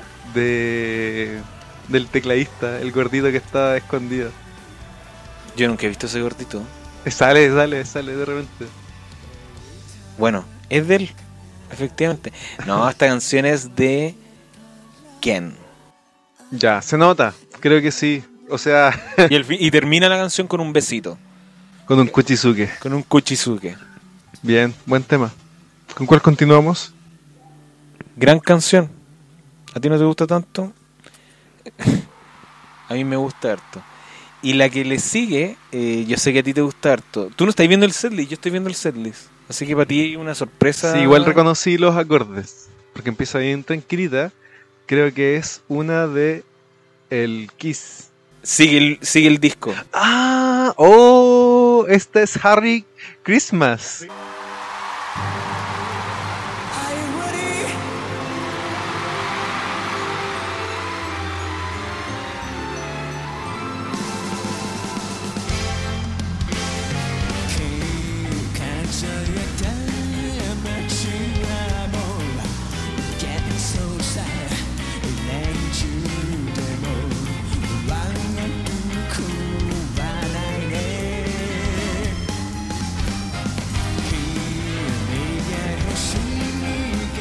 Me encanta esta canción, es súper... Y este es un buen video. ¿Has visto el video? Salen vacilando. Salen súper vacilando como mucha gente. Es como... eh, El video eh, están como en un bar donde van los viejos pascueros a curarse. Y ahí está Jaido vacilando. Y como que hay un montón de viejos pascueros tomando chela. Buen video. O sea, como muy Navidad chilena. Y la letra es súper bonita. La letra es mamoncísima. Es una letra como... como como estil- Arjona... Arjona Tire. ¿Sabéis de quién es esta canción? ¿De quién es? De Arjona. Arjona. No, esta es de Haido. Arjuna. Esta canción es de Hyde. Él es el compositor de Hyde. Y la letra también es de Hyde. O sea, todo es de Hyde en esta canción. Oye, Hyde, para hablar que él tiene un estilo más o menos jazz para hacer Sí, de canciones. hecho lo habíamos hablado antes. Eh, lo vimos Mm. con. Singing- Esta canción se emparenta mucho con Singing in the Rain. Y con Selma y Soul. También. Es que de hecho nosotros cuando hablamos de Singing in the Rain, in the Rain, hablamos de ella a propósito de Selma y Soul.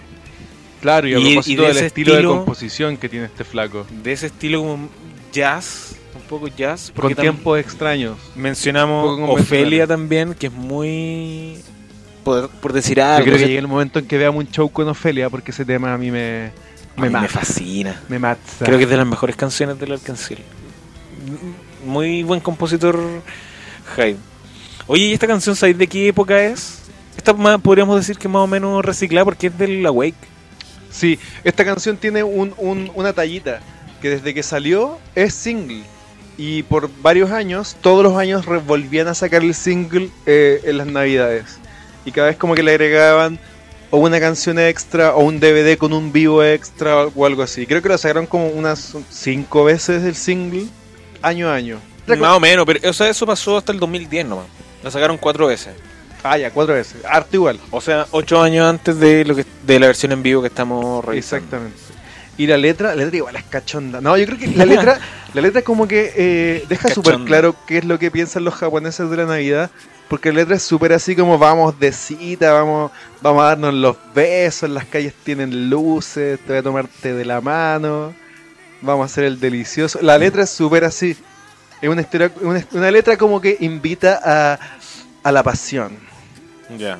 Entonces podríamos decir que Muy es como navideño. es una canción de amor, pero a- amor navideño como los japoneses ven la Navidad, porque habíamos comentado, pues, para ellos la Navidad es una celebración para comer, para salir con la pareja, para regalarse el de memoir, el memoir de X. Sí. Entonces esta canción tiene todos esos elementos. Eh, Yo creo que es una buena como, como forma de entender eh, con la letra de esta canción lo que es la Navidad para estos cabros, para los japos, de cierta forma. Y el video es bueno. Oye, ¿a ti te gusta harto esta canción? ¿Te gusta más que My Heart Draws a Dream? Es la segunda del disco. Me gusta mucho más que My Heart Draws a Dream. Es la segunda de- del disco que tocan. Del, del, Del. Kiss. Ah, del Kiss. Del ah, Kiss. claro, lo que tú decías. Este es un single que es más o menos de la época de Awake, ¿o no? ¿Cuándo salió? Esta canción salió el 2007. Ah, pero es compuesta en la época de la Wake. Pasó por distintas revisiones en el grupo y con el tecladista. Tú que echaste la talla, te burlaste del guatón. con él, en colaboración de mi compadre, ¿Cómo se llama? Dime, El compadre, démosle el crédito. eh, Braulio. Mr. Braulio. Pucha, no, no sé. No te tengo el dato. Hideo Kojima. Hideo Kojima. Hajime Okano, el arreglista del grupo. Ajime Okano está entonces acreditado en el grupo como el arreglista. ¿Qué es un arreglista, Cristian o Egas Venegas en la música? El que, el que le pone el, el barroco, un toque barroco a la canción. Es como el maestro, una cosa así, como pensamos como el maestro de orquesta, es como el arreglo en el fondo en la música, Ah, es sí, como inte- es como agregar eh, instrumentos extras, es como adornarla. Claro, como tú decís, la parte barroca. El que se dedica a los arreglos. Exactamente.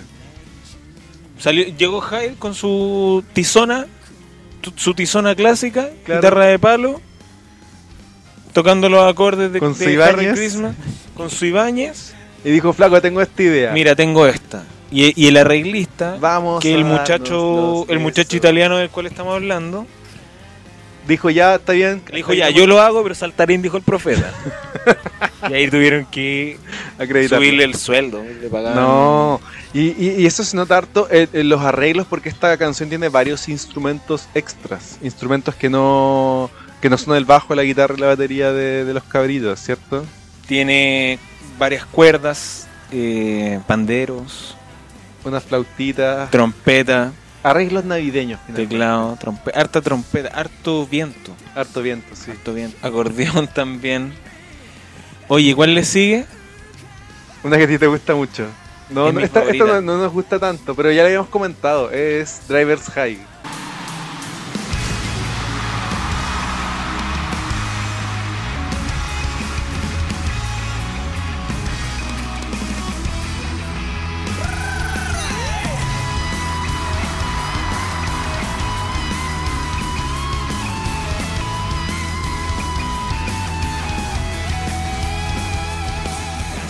Le sigue en un buen momento. En la mitad del concierto igual es raro. Generalmente esta canción está al final. Es que sabéis que, mira, yo recuerdo esta canción, la primera vez que la escuché harto y, y le entendí, como que le tomé el peso, fue en la gira, en el DVD de, de Los Siete Días de Chibuya. Ahí lo tocan también como a la mitad, creo que es como el primer encore, una cosa así. Ya hablamos harto de esta canción, de hecho, tiramos la talla de que era una canción que le dimos como más tiempo en el podcast anterior que cualquier otra.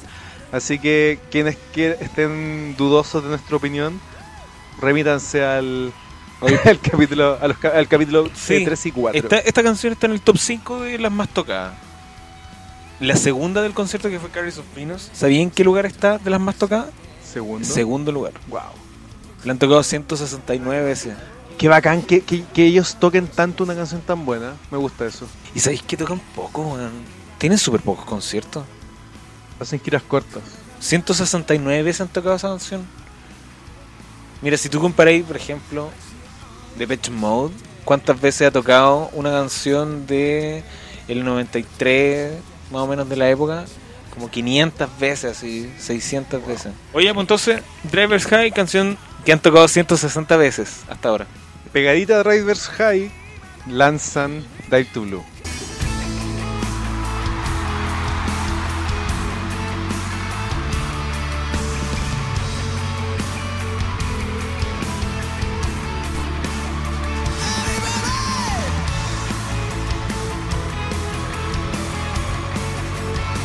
Al igual que la vez anterior, cuando hablamos de Rey y Ark, en esa gira también se hacían este, esta fusión en algún momento, ¿no? Sí, sí. Y también es de... Yo había comentado que creo que no era de las más tocadas tanto como las otras. Dive to Blue. Y que creo que aquí es un poco sorpresa, porque Dive to Blue fue bien tocada en esas épocas y después no tanto.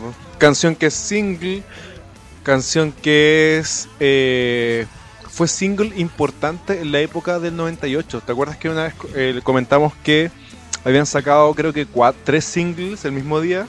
Este fue parte de ellos, creo. Dive to Blue salió el 99, pero cuando más la tocaron fue cuando salió como single. Cuando más la tocaron fue el 98. Y, es verdad, no la tocaban desde el 2011. El 2011 la tocaron una vez. Antes de eso la tocaron el 2007 y antes de eso el 2004. También, poquitas veces. O sea, no la tocan como, como parte del setlist regular del grupo desde el 2004. El 2005 no la tocaron, 2006 y en, en los conciertos temáticos que hicieron desde el 2011 hasta ahora, o hasta el 2018, no la tocaron.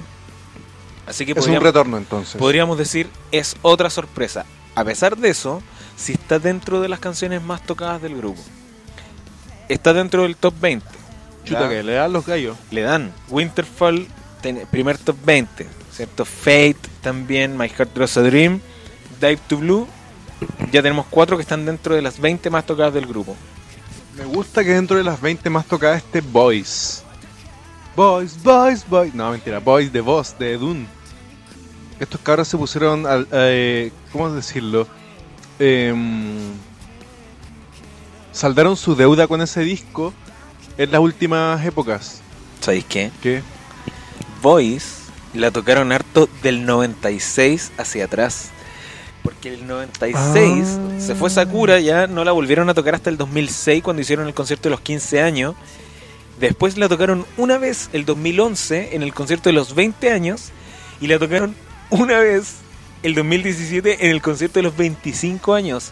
O sea, Voice la tocaron solamente en, la- en los aniversarios. Qué gran dato que me has dado, pero no El te manso dato porque- preguntado. La...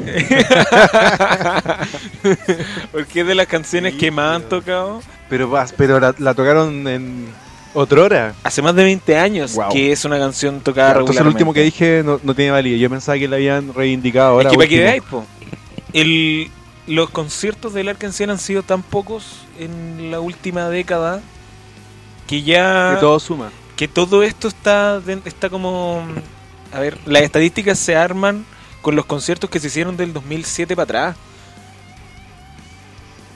¿cachai? como que han tocado tan poco después de eso que ya da, da lo mismo si una canción está como la más tocada si la tocaron 1500 veces el 93 Claro, es verdad. ¿cachai? Oye, pero Dive to Blue, ¿qué opináis de esa canción? Igual hablamos de esa en, en el capítulo pasado. Sí, es rica canción. Un single del 98, es Es rica guitarra intro. Sí, y es buena, me gusta cómo la mezclan. La carátula me cae mal, sale como un callo cayéndose. Bueno, como la vida misma, po. Uno siempre está en esa. Die to Blue. ¿Sabéis cuántas copias se vendieron? El dato, el dato que de verdad nadie preguntó. Hoy, en dato que nadie preguntó. 859.035 copias se vendieron. Chuta, ¿cuántos estadios nacionales? Oye, es el noveno single. 98. Código que el primer disco no sacaron ningún single, po. No. Oye, y Dave to Blue, para cerrar el punto, porque ya esa canción no le vamos a dar más vuelta, es de Tetsu. Y esa canción viene con Pippin Tom como lado B. Uh,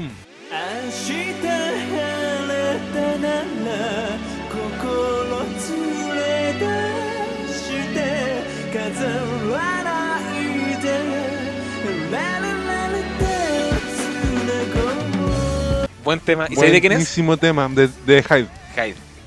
Esa canción es muy Hyde. Acá mi compañero está comiendo, pero eso se puede escuchar un poco raro. El colega aquí le dio hambre. Es que la Navidad... Sí, estamos ya celebrando un con buen bu- pan buena de comida. Pascua Salud. con un- una buena cola de mono. Chiquillos, pásenlo bien. Vean la. Bájense este concierto, búsquenlo en YouTube. Disfruten las navidades con su familia y si no, por defecto, en efecto, o por defecto se dice, Usted le habla y él repite todo. eh, con Lerkenciel. Entonces, Continuamos con Y viene la navideña de tu disco favorito. esta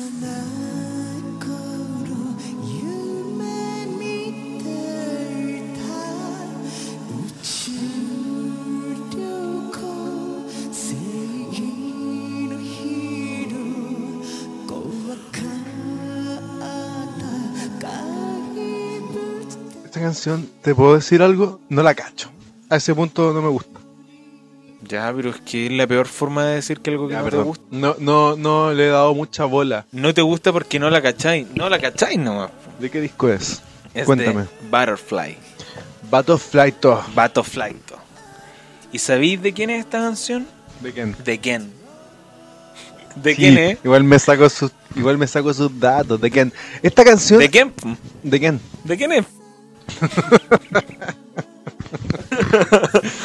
Lado B, un, un Supankencel rico, ¿no? No, Una no es single. ¿No? No. Esta es Cochisora. No. ¿Cómo se llama esta canción? Este es Mirai Sekai. Mira, dice que hay. Ah. ¿De qué disco es? es que no la cacho, bro. Aquí ya puedo, puedo decir que Este es del Chau Soda. pocas canciones del Kenciel no cacho. Y esta es una de las que no cacho. ¿Tú cachai que cuando nosotros hacemos nues- nuestras listas de las mejores canciones, nos salen listas de noventa y tantas canciones? en eh, no tenemos criterio. no tenemos criterio. En- en- dentro de las que no quedaron en esas noventa y tantas, es esta, por ejemplo, para mí. ¿Y cómo se, y cómo se llama? Mira, Oh, se cae. Mirai Sekai. Esta sí está en mi lista. Me gusta escucharlo cuando me acuesto. Buenos pasajes, buenos puentes. Sí, no, y mira, la, la guitarra de Ken es muy bacán porque tiene esa técnica de tocar rápido para que suene como muy atmosférico. Tiene un delay y Tetsu toca un, tron, un troncabajo. Un, un, un contrabajo eléctrico. un contrabajo eléctrico, sí, porque son chiquititos. Son Yo eléctricos. veo que es grande, ¿eh? O él es muy chico. No, pero no es como un contrabajo acústico. o Tetsu es petizo y el contrabajo es gigante, eh, harto No, más pero alto sí. que él. Sí, pero harto más chico que un contrabajo acústico completo. Ah, pero porque eso es muy ancho. Sí, po. Pero sí, una canción que eh, no puedo juzgar. No voy a decir que es mala porque decir que es mala sería una irresponsabilidad de mi parte, ya que no la conozco tanto. Pero escuchándola del concierto, podemos cachar que es una buena canción. Eso sí, acá yo reitero, siento que, que el Yogihiro es tan fome para tocar, weón. Siento que la canción tiene momentos emocionales donde podría haber intensidad y el loco toca como si fuese una caja de ritmo muy fome, weón. Toca eh, dándole lo mínimo aceptable. Oh, el weón se saca el... ¿Sabéis que yo le pongo el 3,93 para que no apruebe? No pruebe por sistema. Sí. ¿Por qué continuamos? Tiene que llorar la carta. Oye, piola la canción. Me reservo. Del Butterfly es de las canciones. ¿A ti que te gusta ese disco? Es que me, me sorprende. No me gusta ¿A ti, ese disco. ¿A ti que te gusta harto Butterfly?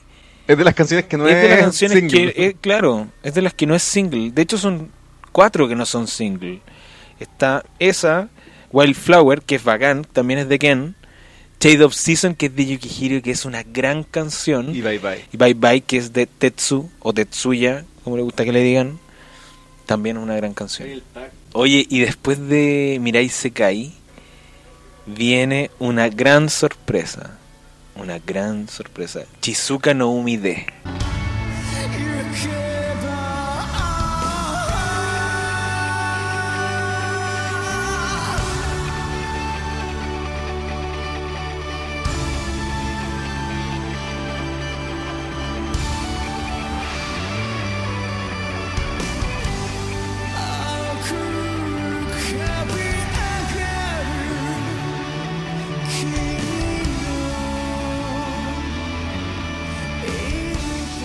'Chizuka no Umide de Heavenly, Uh, que es un poco... que es la que mencionamos hace un ratito. Las canciones que tienen como crédito a la banda. Claro. No están acreditadas a uno de los miembros. Y esta es una canción De las que- poco conocidas, un regalito para los, para los hardcore fans, para los die hard. Eso- esto- esta canción es del 95, ¿ya? Del Heavenly.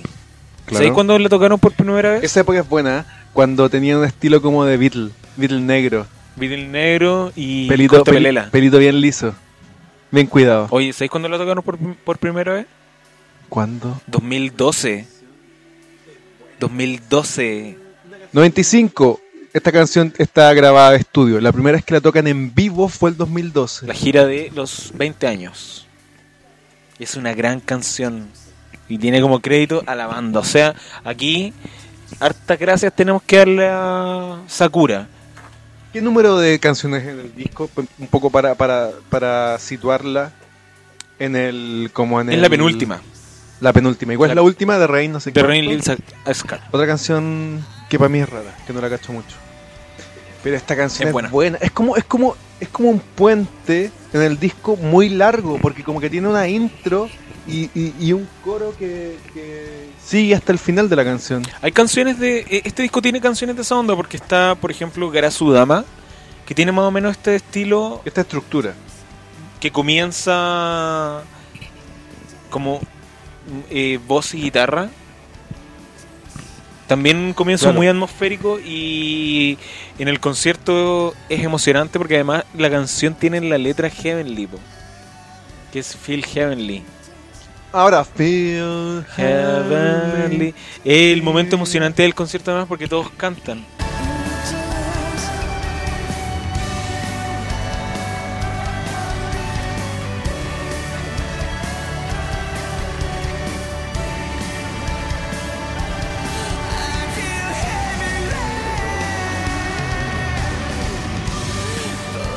Aunque siento que en el Blu-ray la mezcla no es tan bacán porque no se escucha el público y se escucha una voz que está puesta encima. Yo siento Ah, mucho eso. claro. En el disco está así también, po.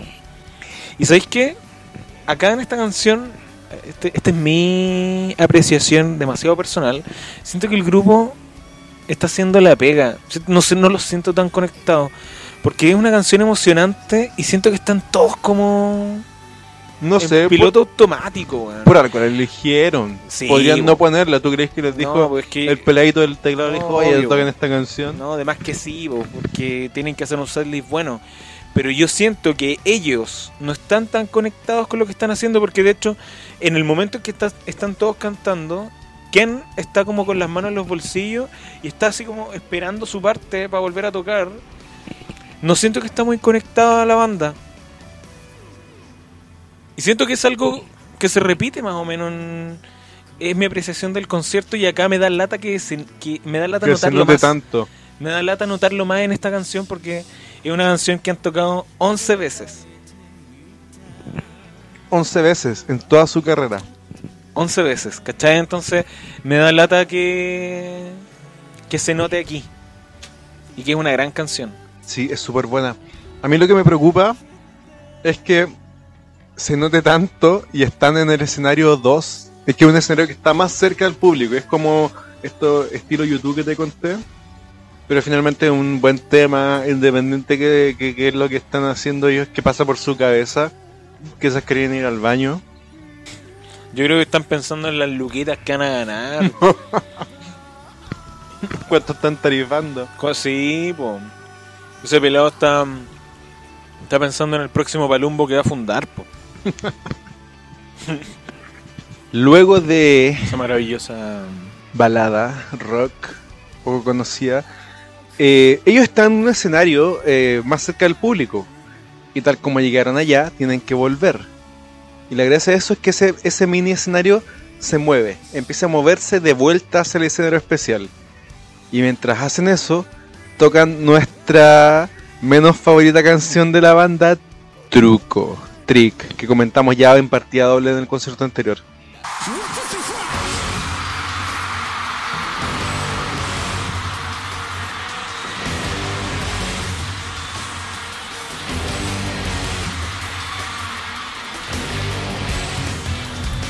Algo que decir especial de este, acá sí todos están tocando guitarra. de manera muy innecesaria. Todos están tocando guitarra, todos están haciendo lo mismo. Oh, me carga esta canción. Cuando hacen esto, que ustedes, ojalá y chiquillos estén viendo también este show. Cuando hacen esto que están haciendo ahora, eh, no me gusta para, para naditas. Y sabéis que esta es una forma de desaprovechar el, el disco Rey. Porque es Sí. la segunda que tocan de ese disco. Y no tocan más de este disco. ¿No más? No tocan más de este disco. Qué rabia, ¿eh? O sea, Sí. tocaron ya una Snowdrop. Y esta es la segunda. Que es una pérdida de tiempo, weón. Esta es una canción pérdida de tiempo. Y. Y también sostengo que el grupo no está conectado, weón. Están haciendo la pega. Me da lata ver eso. Es raro que en este punto es como que les pasa eso, como que se desinflaron dentro del show. Ojo que estamos como analizando el progreso de un show completo. Aunque se supone que hay canciones del otro día. ¿Qué pasa si el segundo día están con dolor de guatita o algo así? y lo que estamos viendo del segundo día. Eco. No creo. Yo creo que hay una decisión consciente de elegir lo mejor para poner en el Blu-ray. Y no creo que hayan puesto la versión dolor de guatita. es verdad. no hay versión dolor de guatita. No, hay, no, obvio que no. Ponen la más chacotera, donde Hyde saca más veces la lengua, que me da una rabia esa weón. Yo le tiraría una botella con meado a ese desgraciado. Sí, aquí de verdad que uno ve esto y siente que están como muy desconectados, están, Están como, como- haciendo el show. Sí, y es un show que no sé. No Igual, sé eso, eso muestra que este grupo es demasiado genuino en, su, en sus sentimientos. Como que no pueden fingir pasarlo bien. ¿Verdad? No- claro. Como que tú veías los hueones ahí como terrible piola tocando la canción y no... Y cada uno está tocando, ojo, que cada uno está cantando una frase de la canción y Ken se ve chatísimo. De hecho, creo que está leyendo la letra en el suelo. El loco no está estudió. Como, loco, no estoy ni ahí. Póngame el uno, qué weá. Sí. ¿Y quién es mi favorito del grupo igual? A mí igual. Y está ahí todo le, pe- le pegó un petardo en el brazo. Sí. Siguiente canción, ya basta de trick. No, pero ¿Para acá qué llegan vamos? al escenario, le hacen la seña al tramoya, estamos... Y viene Uh, una maravilla. XXX Kiss. Oh, de Butterfly.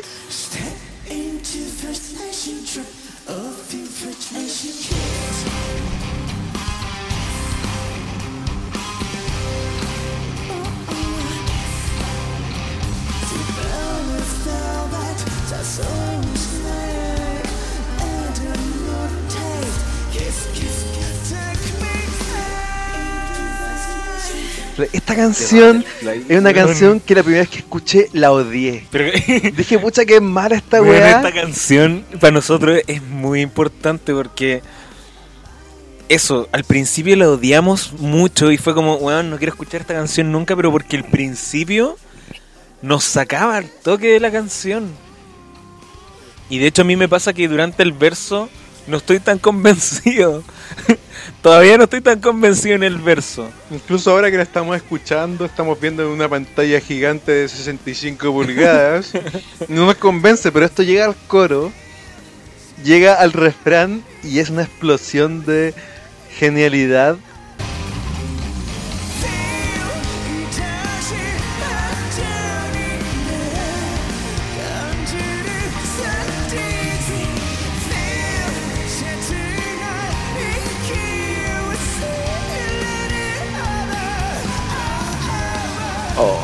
Es una canción, no sé. Me gusta demasiado, ¿no? como, como- como que no sé ubi- ubicarla en mis canciones Me da favoritas. mucha risa porque recuerdo el tiempo en que yo te nombraba esta canción y nos daba risa por lo tanto que no te gustaba, Sí.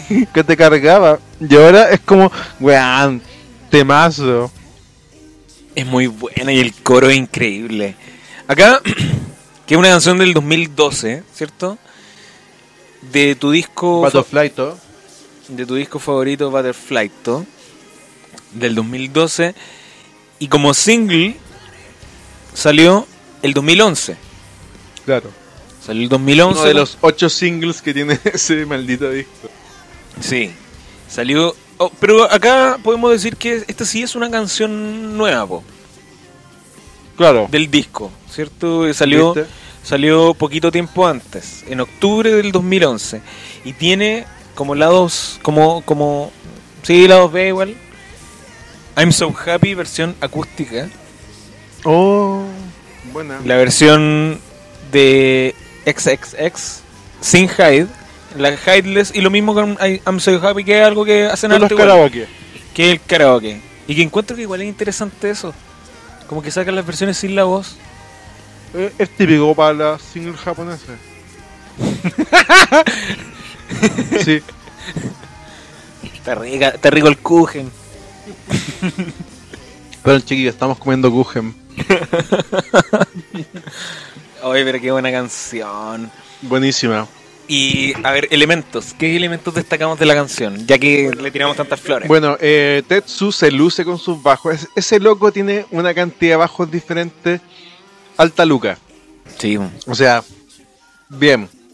Por otro lado, creo que eh, Ken es, mantiene la misma Stratocaster. ¿Sabes qué? Filo, filo, filo con comentar las guitarras que usa Ken si eso- usa pura Stratocaster. Sí. Lo único que cambia es el dibujito que tiene. Sigue con la Santana. ¿Qué nos gusta de esta canción? A mí me gusta mucho el coro. El coro me llena de energía y me emociona. Este- esta es una canción de aquellas que está el, el, el bichito de, de el coro épico del Arkenciel. El El, mejor el efecto refrán. el efecto refrán que nosotros hemos hablado un poquito de ese efecto. A ver, chiquillos, para recordar un poco. El efecto refrán del Arkenciel es lo siguiente. El Arkenciel sabe muy bien lo que hace. Sabe muy bien su fórmula a tal punto que siempre en sus canciones, sin lugar a duda, tiene coros que son espectaculares. Todos los coros del Arkenciel son, son buenos. Y son un poco una, un- un- una clase Especialmente el de Trick. una clase sobre cómo hacer un buen coro. Excepto que Trick, que no tiene coro. Bueno, y que una canción mala. Oye, pero espérate, espérate, espérate. es que, es que el, este- el- el concierto sigue avanzando y viene la canción siguiente. No, pero ¿qué, qué, qué más podemos decir de XXX? Que es como, es como besitos. XXX. Sí, po. Eso, eso, eso Es significa. Kuchizuke tres veces. Claro. La guitarra en el verso es bien especial porque es como con ese, lo que se llama el palm mute. Claro. eh, Tocar así como. Y eso es muy propio de la guitarra, como del metal. Sí. Es cuando se pone la palma sobre las cuerdas para que suene más seco el golpe. Como. tut, tut, tut. Claro, el ataque suene, suene seco. Sí. Es especial eso porque. ¿Sale esto en tan- No. Sí, el Sí. verso tiene eso. es bacán que es una canción muy pop y tiene como esa volada como media... No sé, siento yo como de película de, de vampiros. Oye, buenas. Es que, ¿sabéis qué? Es que, ¿sabéis qué? No me sorprendería que se- fuese muy esa la onda, porque lo- el beso, el beso con dientes, el morder, eh, me hace mucho sentido que sea media vampiresca la canción. ¿Has visto el video? No, no lo he visto. Son una partusa. Con el negro Piñera. Salen en un carrete. En un carrete como... Con Oiga. María Antonieta. Ah, sí. Mm. Así victoriano. Oh, nunca lo había visto. No, o sea, salen como en una mansión así, tocando el tema. Es como el video de Convéncete de la princesa Alba. Gran video. Oh, no, no te sigo tanto en... ¿No cacháis ese video? No, el, que, el que termina con besos. Sí, Me acuerdo de esa parte. es bueno ese video. Ese, ese video es de la directora de Joven ya loca. Sí, po, sí. Y, y es como el tercer single de Princesa Alba. Es un golpe así, un- un- una partida, una subida de nivel super cuática. Es buena Princesa Alba. ¿Y me cuál es la anterior? La anterior es con Gianluca. Con el Funate. Y la anterior a esa es la primera canción, que es la de. La que. Es la primera que sacó. Pero bueno, sí, pues. eh, Kiss, Kiss, Kiss, XXX sale en una fiesta locada Con, con muchos gringos. puros gringos. Juan, cero japo. Ellos son los únicos gr- con puras gringas. Estos locos tienen algo con las gringas. Yo O tienen quiero algo- comer chilenas. Eso dijo Jai de. quiero Picante. comer Buen chilenas. picante. Y todos ¡ah! gritamos ahí. Picante, y tú sí, chilenas, chilenas. De corazón.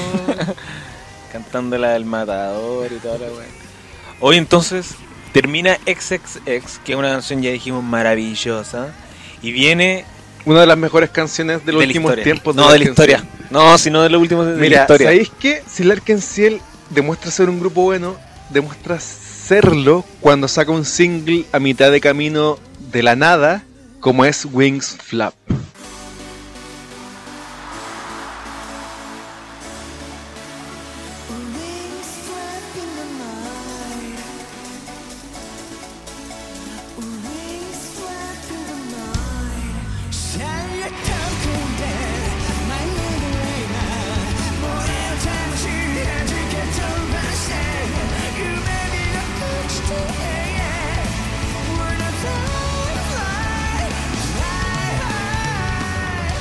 Yo creo que esta es de las mejores canciones de la historia, de la música.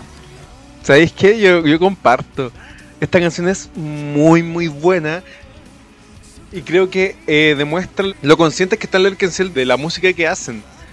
Esta canción es milimétrica, digamos que está hecha de tal manera que cada cosa, cada nota, cada pasaje está armado de una forma perfecta. O sea, guste o no esta canción, radio escuches, em, está súper bien hecha.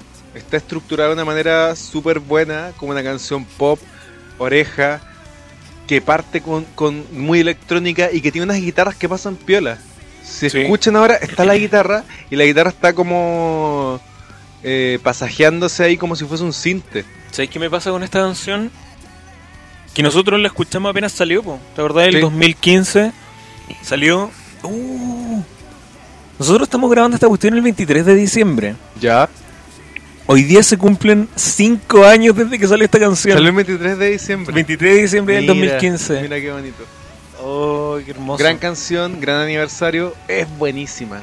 o sea, nosotros No- no sé la si hay- Navidad la celebramos por esta canción, güey. Sí, ¿Para qué claro. estamos con cosas? Sí. 2015, este, este, este single se lo regalaron los enamorados así a lo loco. Wings Flap, te, A te lo entrego loco. Wings Flap.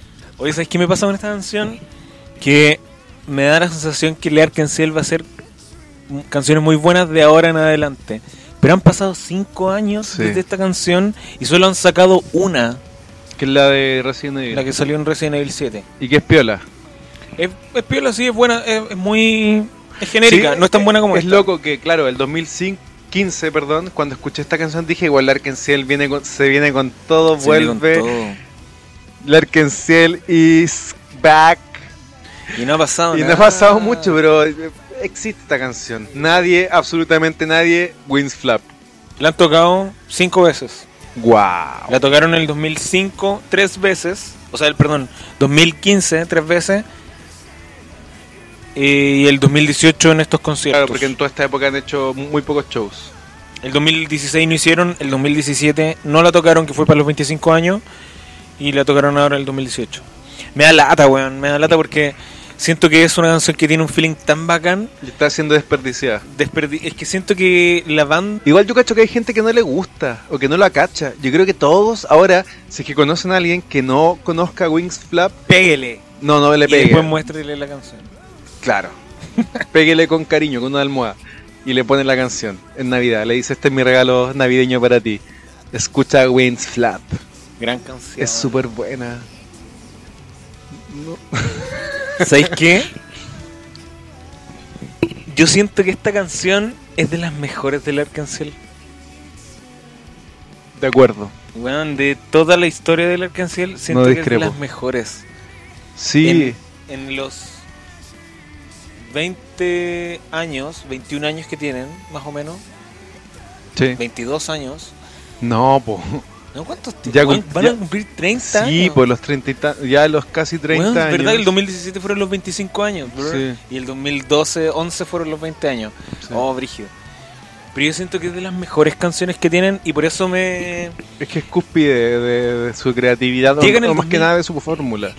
Es que por eso llega en el 2015 con una canción junto con otra, po, Everlasting, Que esa es del año anterior. del 2014, ¿cierto? Ujú. Ya. Sí, y que toca- también es como más un experimento. Sí, y claro, y es como. Siento que esas como las canciones lentas del, del Real, es como más o menos esa onda. Pero esta siento que es una gran canción y un gran regreso, así como de las canciones pop fuertes. Bueno, una canción increíble. Este podría haber sido el single de un próximo disco que no hicieron. O que se van a demorar mucho en hacer porque No, acuérdate es que ya no fue. Este es el tipo, este es el tipo de canción que impacta como el primer adelanto de un disco que viene al año siguiente. Ya, pero Drink It Down, ¿cuándo salió? 2008, ¿cierto? Sí, Y el disco salió el 2012. ¿Cuánto de eso? caleta. Cinco años. Ya, si nos sacan el 2021 un disco, cagamos. No Se- está ni ahí. se estos gallos. finí. se finí. Puta, ojalá es que saquen un disco pronto y que tenga esta volada. Muy. Sí, porque aquí se luce el baterista, se, Se luce, se luce Haido, la guitarra se luce menos, tiene, es más de más atmosférica, más de acompañamiento y el bajo, el bajo aquí se, se pasea se pasea toda la yuta. Uy, bueno, el bajo es muy bacán. Es una. eh, Es como. Es, mira, es un concepto que nosotros ya hemos utilizado. Es una canción muy musical.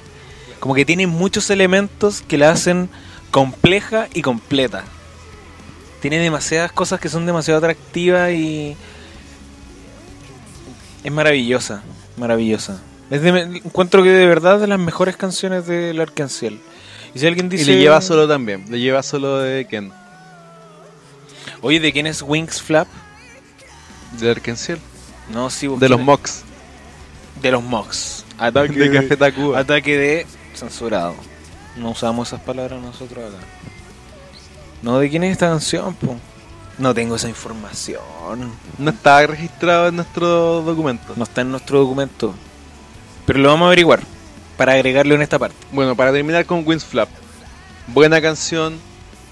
eh, perfecto inicio, perfecto desarrollo, perfecto final.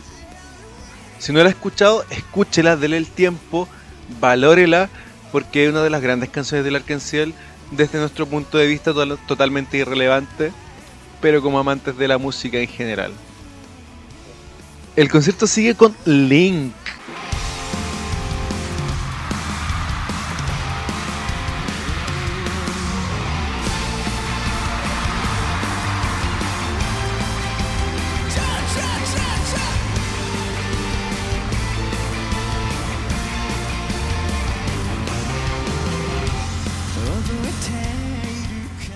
Canción del 2005, single, una poten- un potente tema que a mí me gusta mucho. Habíamos comentado que este fue es eh, opening de una película de Full Metal Alchemist, anime que es muy popular y que mucha gente ama y que yo desgraciadamente no he visto todavía. Oye, em, pregunta. Esta canción salió el 2005. Tienes es razón. single del 2005 Es single del 2005. ¿Pero de qué disco es? De la Wake. No. Oh, no, ah, es del Kiso. De hecho, la versión del Kiss se llama Kiss Mix. Sí, porque la batería es diferente. Ya. Hay para los ponguitas más eh, más perspicaces. Si escuchan el single de Link y la versión del disco eh, Kiss, eh, es diferente la batería, la mezcla es diferente. Para que quede más, más directo y claro, la mezcla es diferente. ¿Qué significa la mezcla? Que cambian los volúmenes, cambian de repente la ejecución de los instrumentos. Son dos versiones que se nota que son diferentes, pero de manera súper sutil. Ajá. ¿Te gusta Link? Nosotros habíamos comentado que es como es como del estilo Ready Steady Go. Pero es mejor que Ready Steady Go. Es mejor que ALL. Pucha, no me gusta. Are you ready? ALL. No me gusta. ¿No te gusta? A mí No. me encanta. Encuentro que tira para arriba, es alegre, es optimista. Nos habla de la vida misma. No sé, siento que es una canción del montón. Del montón de qué montón. Del montón de las Del canciones. montón de las canciones buenas de la Del montón de las canciones. Ya, pero dime, dime, si tan del montón, ¿qué otro grupo que no sea el Cancel tiene una canción como esta? Ya, pues. Los, fabulos- los Petinelli. Los Petinelli. Tírate la data, po. Los Petinelli. Eh, Es que es del montón si es que pensáis en Lerken Ciel, pero es una canción igual media única, en cierto punto de vista, ¿no? Oye, eh, acá estoy como. No sé. No me gusta tanto. Encuentro que. Me la salto, eso es lo que me pasa. Me la salto cuando la escucho. No, no creo que sea una mala canción. Para nada. De hecho, mira, vamos en la canción 17 del concierto. Ha sido un súper buen setlist. Creo que la única excepción es Trick. Y pasamos Drivers High. Que no la siento una Mala. pérdida de No, tiempo. po, para nada. Es una canción que no le damos más. Ya no le vamos a dar, no le vamos a dar más minutos de nuestra vida porque le dimos demasiado. De hecho, ahora le estamos dando minutos al mencionarla y decir que no le vamos a dar más minutos. Driver High es como el mandinga. que ya se anda paseando cerca de nosotros. Y. mm, No sé.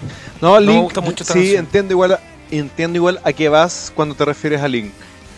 Pero yo creo que es una destacable de ese grupo de canciones que son como del montón. Es una buena canción, sí. Cabres, comenten. Siento ¿Les que gusta es- Link? ¿Qué opinan de Link? ¿Está dentro de sus favoritas? ¿Está dentro de sus menos favoritas? Respondan al 4672. Manden un mensaje escribiendo Link. SMS al 4672. Oye, es la canción prendida de, de este estilo del Kiss. O sea, tiene su. Es la cuota. Claro. La cuota vacilón. La cuota huevona. ¿La cuota qué? Huevona. Porque está Seven Heaven también en ese. Disco, Heaven. Que, es, es bien buena también. Es buenas. Me gusta, Esa por ejemplo, eso mucho más que esta. ¿Sabéis que Seven and Heavens es mil veces mejor que My Heart eh, Draws a Dream? ¿Así se llama? Muchas. No sé. y ambas son que- singles. Pero es que yo la yo comparo esta con Seven Heaven porque tienen el mismo nivel de energía. Porque Heaven Draws, eh, My Heart Draws a Dream es una balada, pues, ¿cachai? Y esta no es una balada. Entonces por eso la comparo con Seven Heaven y Seven Heaven mejor que My Heart Draws a Dream. Siento que son ánimos completos. siento que son ánimos completamente distintos, así que es un error en esa comparación, compadre. Bueno, acepto. Está bien, está bien. Pero la que sigue, esa sí que es maravillosa. Y es de mis favoritas de la vida, que es White Feathers.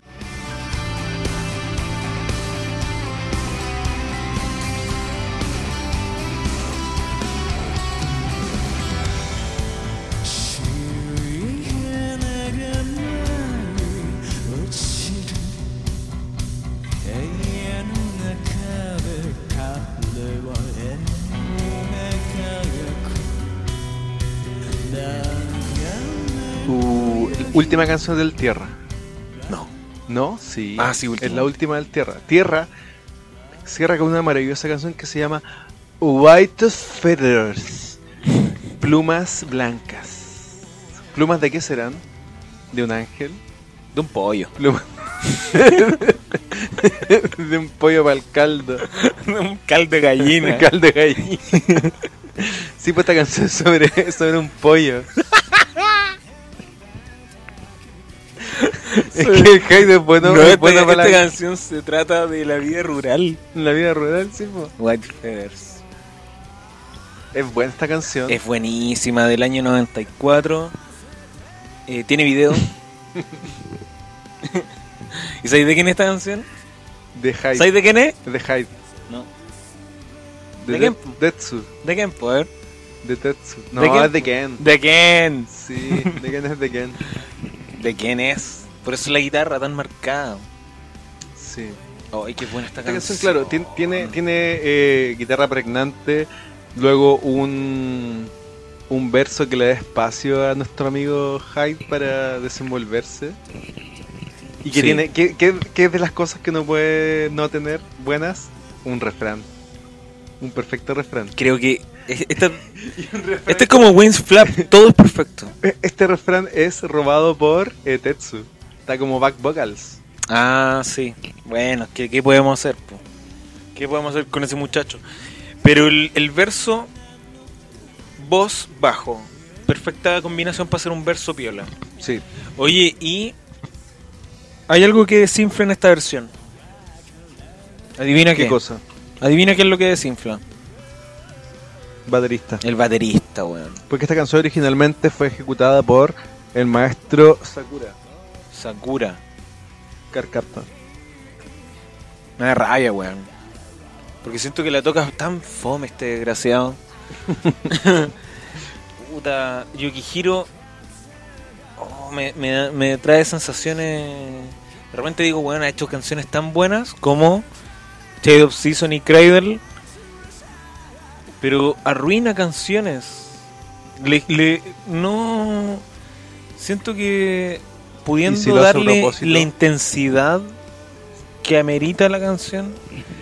Esta es una canción más intensa y el loco es fome para tocarla. Siento que no hay un buen control de, del raid. Que es el platillo, este platillo Claro. grande que le da atmósfera a las canciones. Eso es como campanita un poquito. Las campanas y también es que el, el raid para les ponguitas que toquen batería, Ruth Mandiola es baterista. ¿Sí? Sí, pues es baterista. El raid es un platillo que permite, por ejemplo, seguir el ritmo de la canción y no marcar los tiempos de una canción.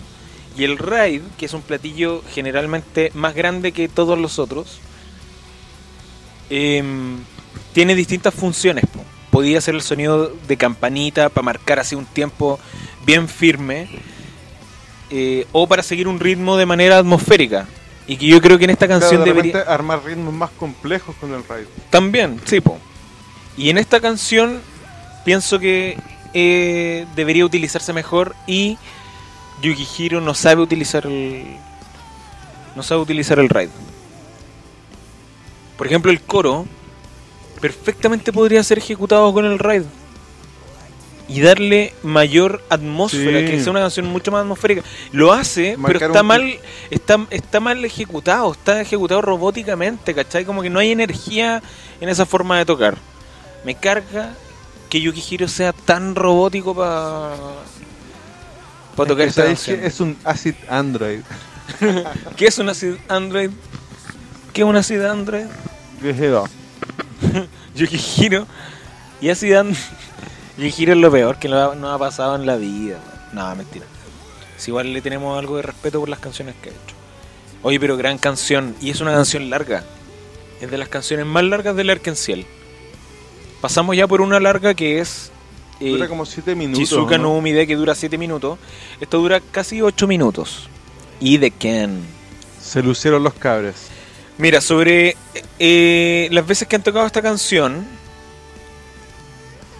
no está dentro de las 20 más tocadas, pero sí ha sido tocada hartas veces.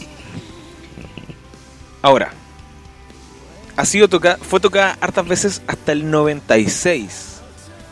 Porque después del 96, la tocaron 10 años después, el 2006, para los 15 años. La tocaron de nuevo el 2011 para los 20 años y el 2018 acá, la presentación que estamos viendo. Hyde la tocó el 2019 en su concierto por el cumpleaños. Uh. Y la versión es buena, pero ahí uno... A mí me gusta ese concierto, no sé si lo has visto tú, pero No. ahí Hyde como que en su voz está más o menos No mal. cacho Hyde. ¿Quién es Hyde? El gordito que toca el teclado. no, es que lo quieren tanto que le hacen un concierto especial de, de su cumpleaños. Y es la última canción de ese concierto con Ken se mete a tocar también. Y no, la, no está cantando también ahí Hyde. Acá está perfecto. 10 de 10. Sí.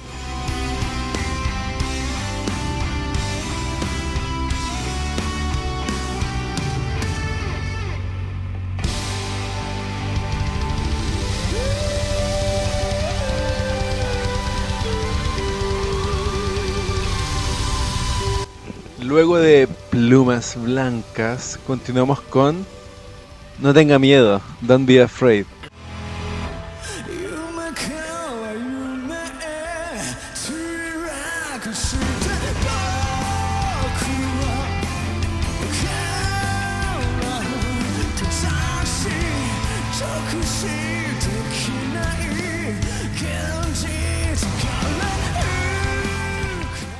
Canción que sacaron el año 2016, 17. 17, y que fue promocionado por eh, Resident Evil. Resident. Evil 7. Resident Evil 7. Una gracia que tiene eh, esta canción es que el video lo lanzaron por PlayStation VR. Ya. Un video de realidad virtual. ¿Y de qué se trataba? De los zombies, ¿Qué es de lo que se trata Resident Evil? de los balazos. Oye, pero espérate, ese video. Porque tú has jugado Resident Evil 7. Sí. No hay zombies, pues, weón. Bueno, en el video habían zombies. O sea, es un video de la Fantasía. o sea, perdón, de Resident Evil, así como la historia. Fantasioso. Como lo clásico de. de- Claro, de hecho, porque en, en la promoción ellos salen vestidos como de Stars. Y nada que ver, pues como que Stars tiene un rol así mínimo en Resident Evil 7. Esa es la versión VR, porque está la versión del video en que están ellos como en un escenario, como en la oficina Ah, de no, Batman, sí, de. Batman de Christopher Nolan. Claro, es de la, en la oficina del, del dios de. ¿Cómo se llama el Morgan Freeman? Sí, en, No, no, sí, pues pero pensemos que el video, el primero que lanzaron, o no sé si el primero, pero como el que se hizo viral a nivel de los medios fue porque era un video de VR, de PlayStation VR. ya. Porque también tiene su versión de video feo y fome como todos los videos de los del. Que sale, y que salen como, Con por ejemplo, caballo. Tetsu sale como con, con katana. Ah, Salen con katanas corriendo y la cuestión. Ken se ve bacán. Y ahí el Yukihiro sale con una pistola. Pero ¿sabéis qué? ¿Por qué?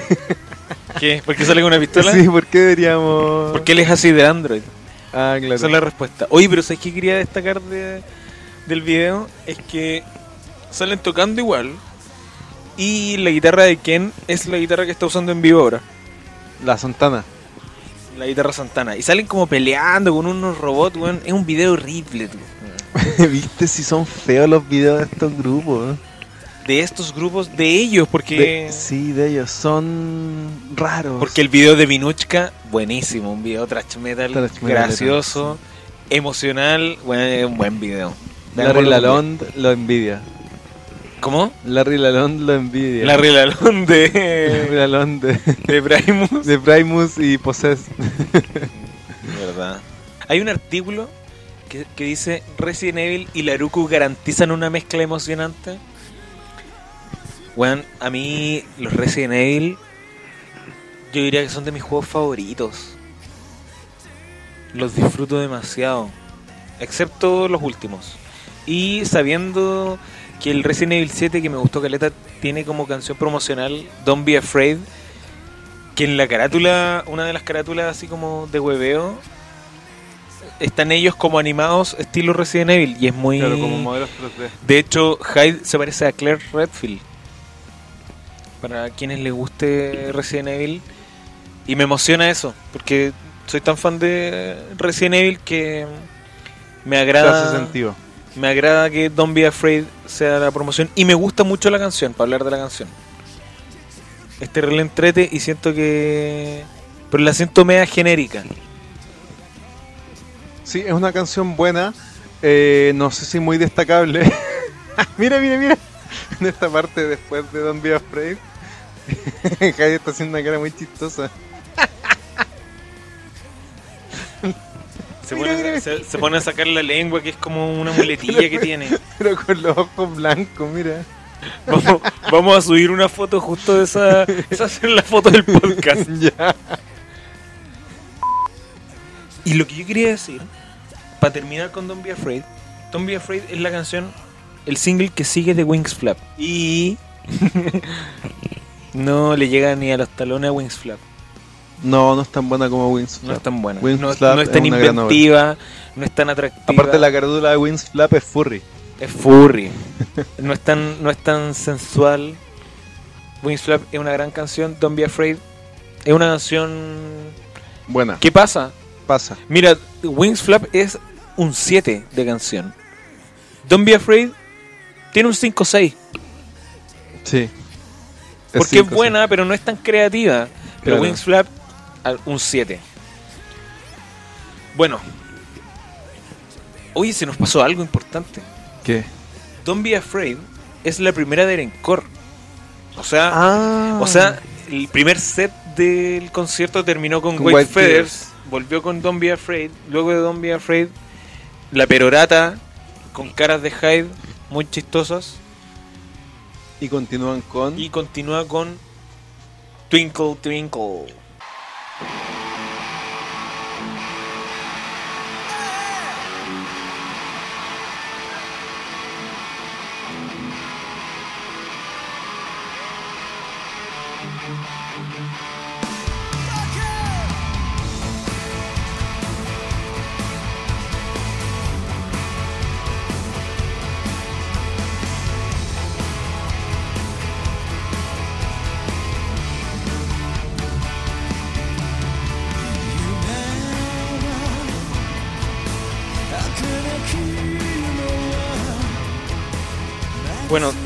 es una sorpresa en el concierto. Es del 2005, es del Awake. Es de la Wake, la tocaron una vez, el 2012, y después el 2018. Es una sorpresa, seis años sin tocarla. Y antes de eso la gira del 2005. Me gusta, es la última de la Wake, no, no me gusta tanto como cierre del disco, porque antes de esta está Ochisora, que la tocó... Es buena esa. Es buena, es súper buena, y es emocional, estilo Anata. Es como si fuera la última del disco. Es perfecta última del disco, y Pero más- te, más- saca- te salen con esta pachotada. Más, sí, como que rompe un poco el equilibrio perfecto que podría haber tenido el disco.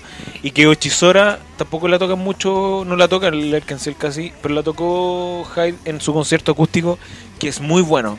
Oye, espérate, estoy escuchando esta canción Twinkle Twinkle. Y es bueno el, el coro.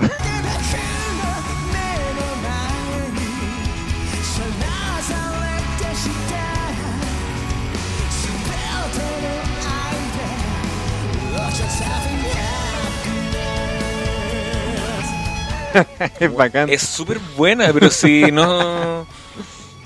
Eso lo dijimos al principio del podcast, que nos gusta Caleta el Arkansas, como que no, no, no podemos decir que hay un disco que es O sea, malo. Si, si yo te digo que una canción no cacho, es que no la cacho, no es que sea mala. Y ahora la estoy escuchando y es súper buena. Y además yo creo que te estáis dando cuenta Se que la estáis recordando. Estoy recordando, se me olvida esta canción.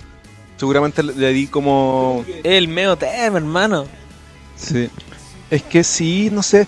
Yo, yo siento que hay gente que, que no valora los últimos discos de Arkenciel. ¿Cuáles son los últimos? Los Eh, los es que mira, ya pensemos, los últimos discos de Arkenciel son cagones. son del 2005, no sé. Yo, yo, yo para mí los últimos discos de Arkenciel son de la Wake en adelante. Ah, está bien, pues, porque el Awake después sacaron dos más nomás. Claro. Los últimos tres discos son Awake, Kiss y Butterfly. Exactamente, yo siento que hay gente que no los valora tanto. Y eh, no sé si es un error, pero creo que es porque no los han escuchado con atención. Porque son buenos discos, son En buenas todo canciones. caso, Kiss, La gira del Kiss es súper buena. Los shows que hay en vivo de esa gira son bacanes. se me olvidó lo que iba a decir. ¿Sabéis de quién es esta canción? Tetsu. No, Ken. Ah, Ken también. Ken sorprende con canciones pop que son bien entretes. Oye, de hecho, mira, ya que estamos en el encore, el encore es cortito, tiene cuatro canciones. Vamos cachando qué han ido, qué, qué- de qué discos han ido tocando canciones. Por ejemplo, del Tierra han tocado White Feathers nomás. Perfecto. Del Dune no han tocado ninguno. Del Heavenly, que es el tercer disco, Chizuka no Umide, la única de Heavenly. Un, un gran representante. Del True Una gran representante. han tocado dos canciones, Carols of Venus, Dear's Love, queda una, Wow. queda una. Del Heart, Winterfell y Fate. De Ark, Driver's High y Dive to Blue. Del Rey, Snowdrop y La aburrida Trick. Del Real, ninguna han tocado. Wow. Qué bueno, porque si tocaran una, sería Stay Away, Sí. Que es la peor canción del grupo. Esa sí, esa sí que no tiene Sí, perdón de no, Dios. Oye, del Smile, Kochizuke, la única. Gran. Buenísima. gran De Awake, Twinkle Twinkle, la única. Twinkuru Twinkuru. Y una sorpresa también, podrían haber tocado otras, po. Podrían haber tocado cualquier güey y tocar esta canción. Podrían haber tocado Yoyouchi, que es como de las más conocidas de ese disco. Killing Me. Es que me tinga que Twinkle Twinkle de más que tiene alguna onda media navideña, ¿no? No sé por qué. Sí, todas las canciones son más navideñas. así como de este espíritu melancólico de la Navidad. Del Kiss han tocado Link, My Heart Draws a Dream, Harry Christmas y queda una más. De Butterfly, Bless, XXX y Mirai Sekai. Y dos singles que no están en ningún disco que es Wings Flap, que yo creo Y que en lo mejor del concierto, y Don't Be Afraid. Perfecto. Twinkle Twinkle entonces es una canción que no recordábamos Buena. tanto, pero Sí, es una buena. buena. canción. Y es una buena canción para estar en un encore. En onda. Yo siento que hasta el momento, o sea, no hasta el momento, ya estamos casi en el final del concierto, súper buen setlist. Es un buen Está concierto. lleno de sorpresas. Sí. Y siento que es un concierto diferente. Así Sí. como de todos los otros que han hecho, que sien- siento que están llenas de canciones muy... Sí, es, es- es un concierto poco común a nivel de la selección de canciones. Es muy como inesperada la selección. Y lo siento como más bajo, como que no tan, no tan alegre. Sí. O sea, lo, lo siento como melancólico, como muy navideño, ese, ese espíritu de, de la Navidad. Sí, y es bacán que, que como que ellos tengan tan tal control de su propia música para decir, ¿sabes que vamos a hacer un concierto en Navidad y vamos a no solamente hacer un concierto que sea el día de Navidad, sino que va a tener el ánimo de, la, de lo que ellos creen o en el fondo quieren expresar con lo que es lo navideño. Y claro, exactamente. Bacán. Ahora continúan con I Witch.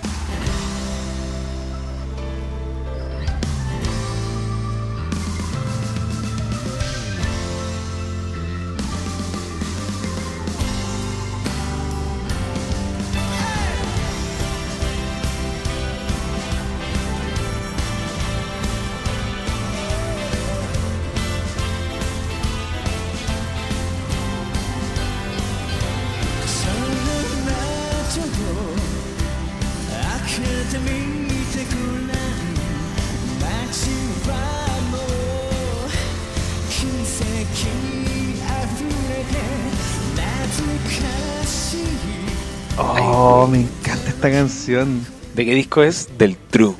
Del True. O sea, esta es la tercera del True. Eh, un tema que también, yo creo que eh, esto es común en, bueno, en conocer un grupo como tarde. Yo conocí el Arkansas cuando estaba llegando, cuando habían sacado el Real, estaba esperando el Smile y es una canción, claro, pues que, que fue de las últimas que fui conociendo del grupo. Ya traspasando la barrera de los singles por disco, empezar a escuchar por disco y I Witch al principio no me gustaba tanto, no le tomaba tanta bola. Pero eh, esta, esta interpretación es alargada. Porque la, la intro eh, es como la primera parte de la canción, pero como a capela. Como claro, tocado solo con guitarra acústica. Exactamente.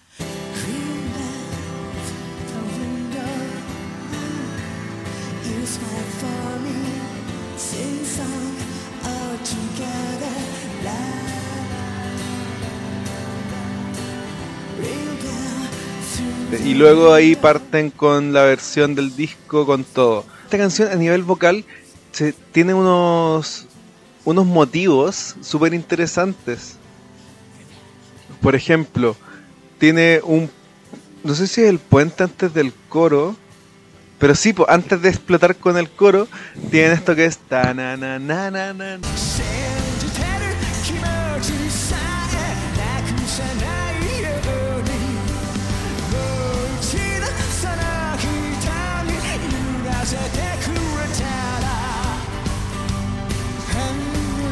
Es una progresión súper interesante. Una progresión vocal. Y, y además, esta es otra mega sorpresa del concierto. Porque no la tocaban desde el 97. Wow. Weón, si es un concierto lleno de sorpresas, lo que la cagó. Tiene de regalitas. Creo que es el concierto con más sorpresas desde el concierto de los 20 años. Sí, que ahí también se tiran varias... El de los 25 años también es bueno. Ahí, Sí.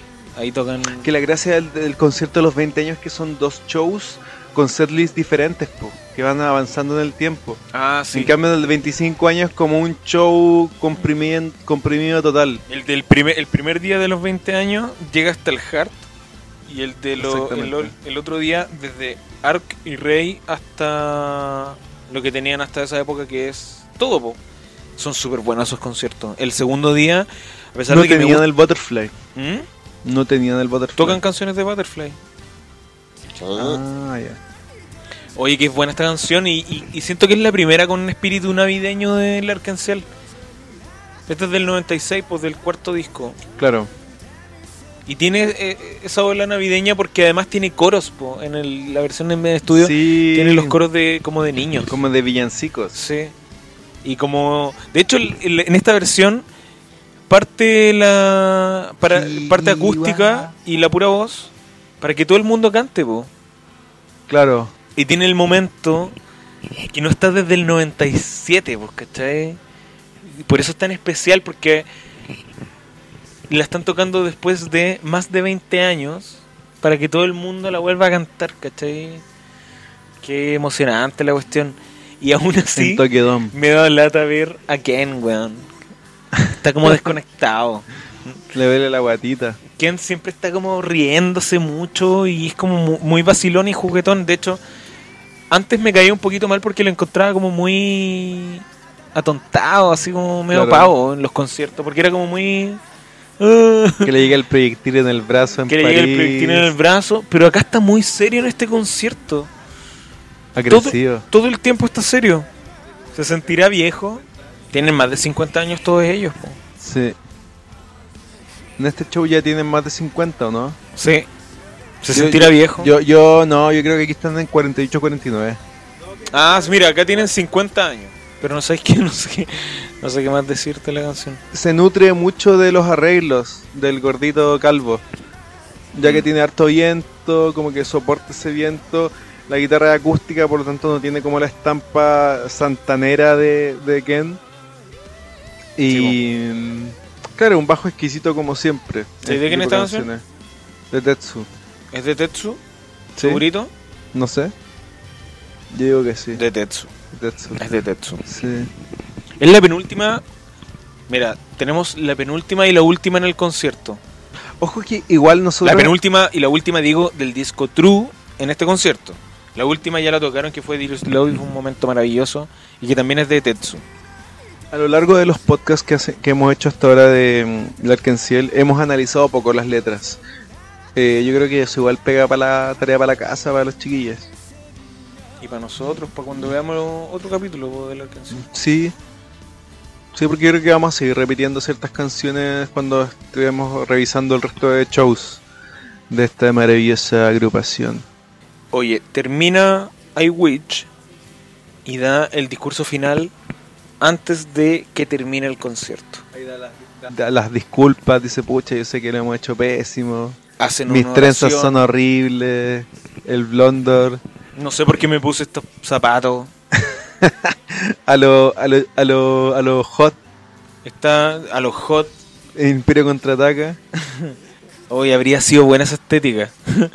Así con el, Uy, con unas naves, una, una speeder así como chocada en el escenario. y con el Chewbacca. y con el montrito blanco que le pega a Luke. Quedaría un genio. Qué cuático. Habría sido mejor. Como, claro, Habría sido mejor toda la estética del Imperio contraataca que todas esas weas, eso- Esos cristales, como de cuarzo de, ropa, de feria artesanal. La ropa fea. No, así nosotros estamos de acuerdo que, que desde. Que el grupo es bueno, pero el grupo es bueno, pero que pucha que fea la ropa que usan. Y de- nosotros dijimos que Tetsu no, mucho gusto no tenía. Pero en este momento del concierto Tetsu tiene unos pitillos negros, un polerón rosado y el que está haciendo el ridículo es Hyde. Con esas botas. Con esas botas peludas, Que weón. no sé de dónde las sacó. Para verse más Barata- alto. baratas no deben ser. Baratas no deben ser y veganas tampoco. No, no se ven muy Ahí, veganas. ahí yo tengo unos cuantos, unas cuantas lauchas y metí ahí. ¿Cuántas lauchas? Sí. Oye, está vestido de laucha, laucha blanca. De hecho, si hubiese tenido lente de contacto rojo, una ratita de una laboratorio. rata de laboratorio. Bueno, es el... Es el tema. No, de hecho, eso nosotros ya lo habíamos, lo teníamos preparado. Esta weá es un concierto de una rata de laboratorio. Una rata de laboratorio pasando el concierto de Stuart Little.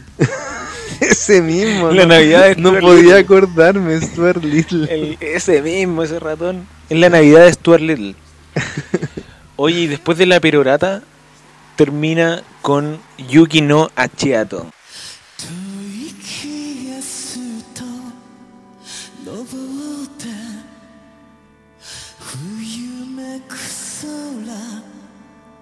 吐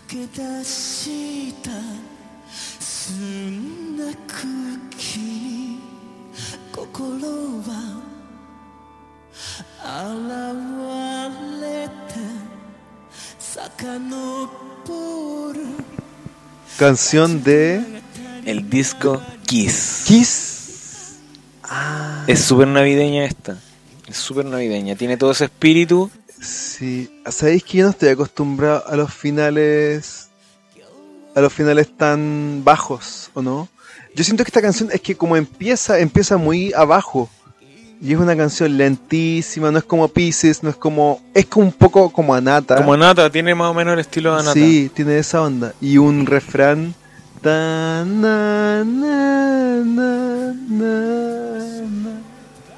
Que Puede también se roba la canción el refrán. Oye, esta canción, igual.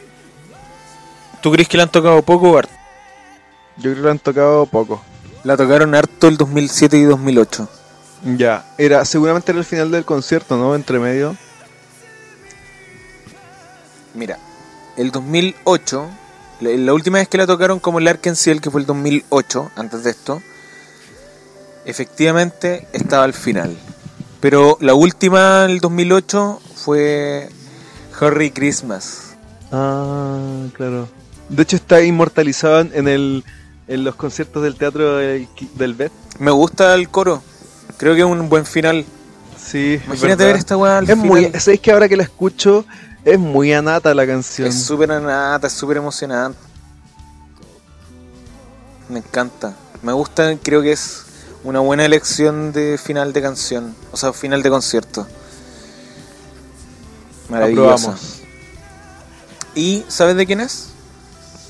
Hype. No, de Ken.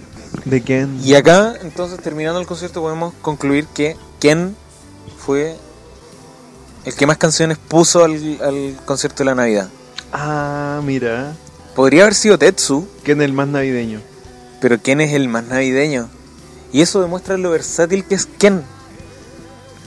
Porque tiene canciones rockeras como Kuchisuke. Y tiene canciones muy emocionantes y ahí está el efecto Santana. De hecho acá se saca los lentes. Ah, claro. Después de dos horas, dos horas diez de concierto se saca los lentes. Sí. Aquí está con camisa abierta, la guitarra Santana haciéndose un solo con el tono típico de la Stratocaster navideña. Oye, ¿sabes qué? Otra cosa que me causa curiosidad es que no están sudados, weón. Están muertos de frío. Es eso. Oye, pero parece que de verdad hace frío, no están sudados. No, está- no les brilla la cara, weón. El pelo lo tienen seco. Es verdad. ¿Tendrá que ver eso con, la- con la poca energía que le ponen? Puede ser porque a Es que- pesar, a pesar de todo lo que hemos comentado en esta, yo creo, casi dos horas de, de show, eh, o sea, más de dos horas de show Lark en Ciel, es poca energía. De hecho, el final de la canción es. Como la están tocando es. Es guaguita, es. Es fome. Es fome, sí. Y sabéis que, por ejemplo, comparando con los conciertos de otras épocas, no sé, inclusive los de los 20 años, de verdad terminan sudados. Acá no veo ni una gota de sudor. Es verdad. Sus caras están así como secas. Y no, no creo que sea el efecto del maquillaje, porque después de un concierto de dos horas, y de hecho yo lo siento, hasta el baterista se ve seco. y es que el, y el que Y- más se mueve. Y el que más se mueve, ¿cachai? Entonces, no sé, quizás la sensación de haber estado ahí sea como que haya sido un concierto apagado y mu- o muy emocionante simplemente como estáis parados mirándolos con mucha emoción, pero ellos terminan con, po- con poca energía. Sí. Y a pesar de ser un setlist excelente, los siento pajeros. Sí, también. me da un poquito de lata. De hecho, el, el guitarrista se va al toque. Oh, ¿verdad? El guitarrista se fue al tiro, terminó el concierto, le pasó la guitarra a un loco y se fue. Y Javi Sí. el que se queda ahí saludando. Siento que están en un mal ánimo, weón. Me da como lata. Ay, que loco, no, esperé nunca haber terminado este, este show de, eh, con esta reflexión. Sí, weón, yo tampoco. ¿Qué cosa positiva podemos saber de aquí? El Gra- setlist, Gran setlist, grandes canciones buenísimo. perfectirijillas, emocionante, energías bajas, Súper baja. pero un buen regalo en realidad para... Siento que, puta, me da lata porque el grupo no tocaba desde el 2015. Ah, no, pues del 2017 tocaron. Pero aquí como que, weón, los únicos dos conciertos que hacen en un año. Y terrible... En otra, así como, weón, ni se abrazan, ¿cachai? Perfectamente podrían haberse puesto los cuatro como para que se saquen una foto. Así como mirando al público, despidiéndose todos juntos y es como el quien entregó la guitarra y pa, pa, pa adentro nomás. Para dentro hay que abrir los regalos. Pa adentro. Quiero mi, mi memoir. ¿Cómo habrá sido el momento después del concierto? Así como incómodo siento. Como, oye, como que no estuvo tan bien. O estuvo fome. No sé, no me emocioné. Es que no respondí al WhatsApp. Yo te dije. Yo te dije. Puta, no sé. Raro el final. Sí, Queda una sensación extraña. Pero bueno, ese es nuestro comentario de Navidad. Oye, y, Tetsu no tiró ni siquiera un plátano. no, se le fue el plátano. Tiró sí, una uñeta. eh, eh, es loco lo que íbamos comentando. eh, un final bastante frío. Ah, muy, Frío. aco- muy acorde con el, Muy acorde. con el tema del show. ¿Sabéis qué nota? po- ponerle nota a esto es complejo porque el setlist estuvo súper bueno. Como, yo creo que co- como, fanático de, del Arkansas, cualquiera que ve este show eh, lo encuentra especial por el setlist. Y ahí si analizamos la energía, de repente ya la cuánto le pone cada integrante en, en la presentación. Ahí claramente hay cosas que podemos comentar, así más bajo. Oye, mira, Takeyuki Hatano aparece como vocalista y tecladista adicional. Takeyuki Hatano, para que lo busquen. Oh, pero, pero vocalista, o sea, escuchamos la voz de él, del gordito. Hace, hace los coros. po. ¿De cuál parte, por ejemplo? ¿En qué canción? Podría haber sido perfectamente. ¿Cachai? en Los niños en I Witch. Esa voz que suena de fondo. de O en la última que escuchamos, po. Claro. Yuki no Achiato. Y así termina otro podcast. Otro podcast. Eh, espero que lo hayan disfrutado. Nosotros igual lo disfrutamos. Lo pasamos chancho, comimos kuchen, tomamos una champañita. Sí, ojalá que eh, disfruten este capítulo. eh, esperemos que esté saliendo ahora en sus orejas el 25 a más tardar. Y- Esto no lo saben. po. No, pues tampoco es nosotros. Pero esperamos poder editarlo hasta ese momento. Esperemos que nosotros le estamos hablando también a nosotros del futuro. Claro. Estuvo- hoy estuvo bueno el capítulo. Estuvo bueno, sí, oye, edítalo Se pasó Pa' bien. para que esté para el 25, ¿no? Se pasó bien. Entonces, cabres, eh, que tengan buenas fiestas. O que hayan sido buenos los regalos. O que hayan sido buenos las fiestas, la comida. Esos son los regalos igual. Sí, pues. Estar ahí. Que le hayan pasado chancho. Ojalá que alguien tenga su memoir por ahí. Su memoir. Y cuídense mucho. Feliz Navidad y próspero año nuevo. Chau. Chao.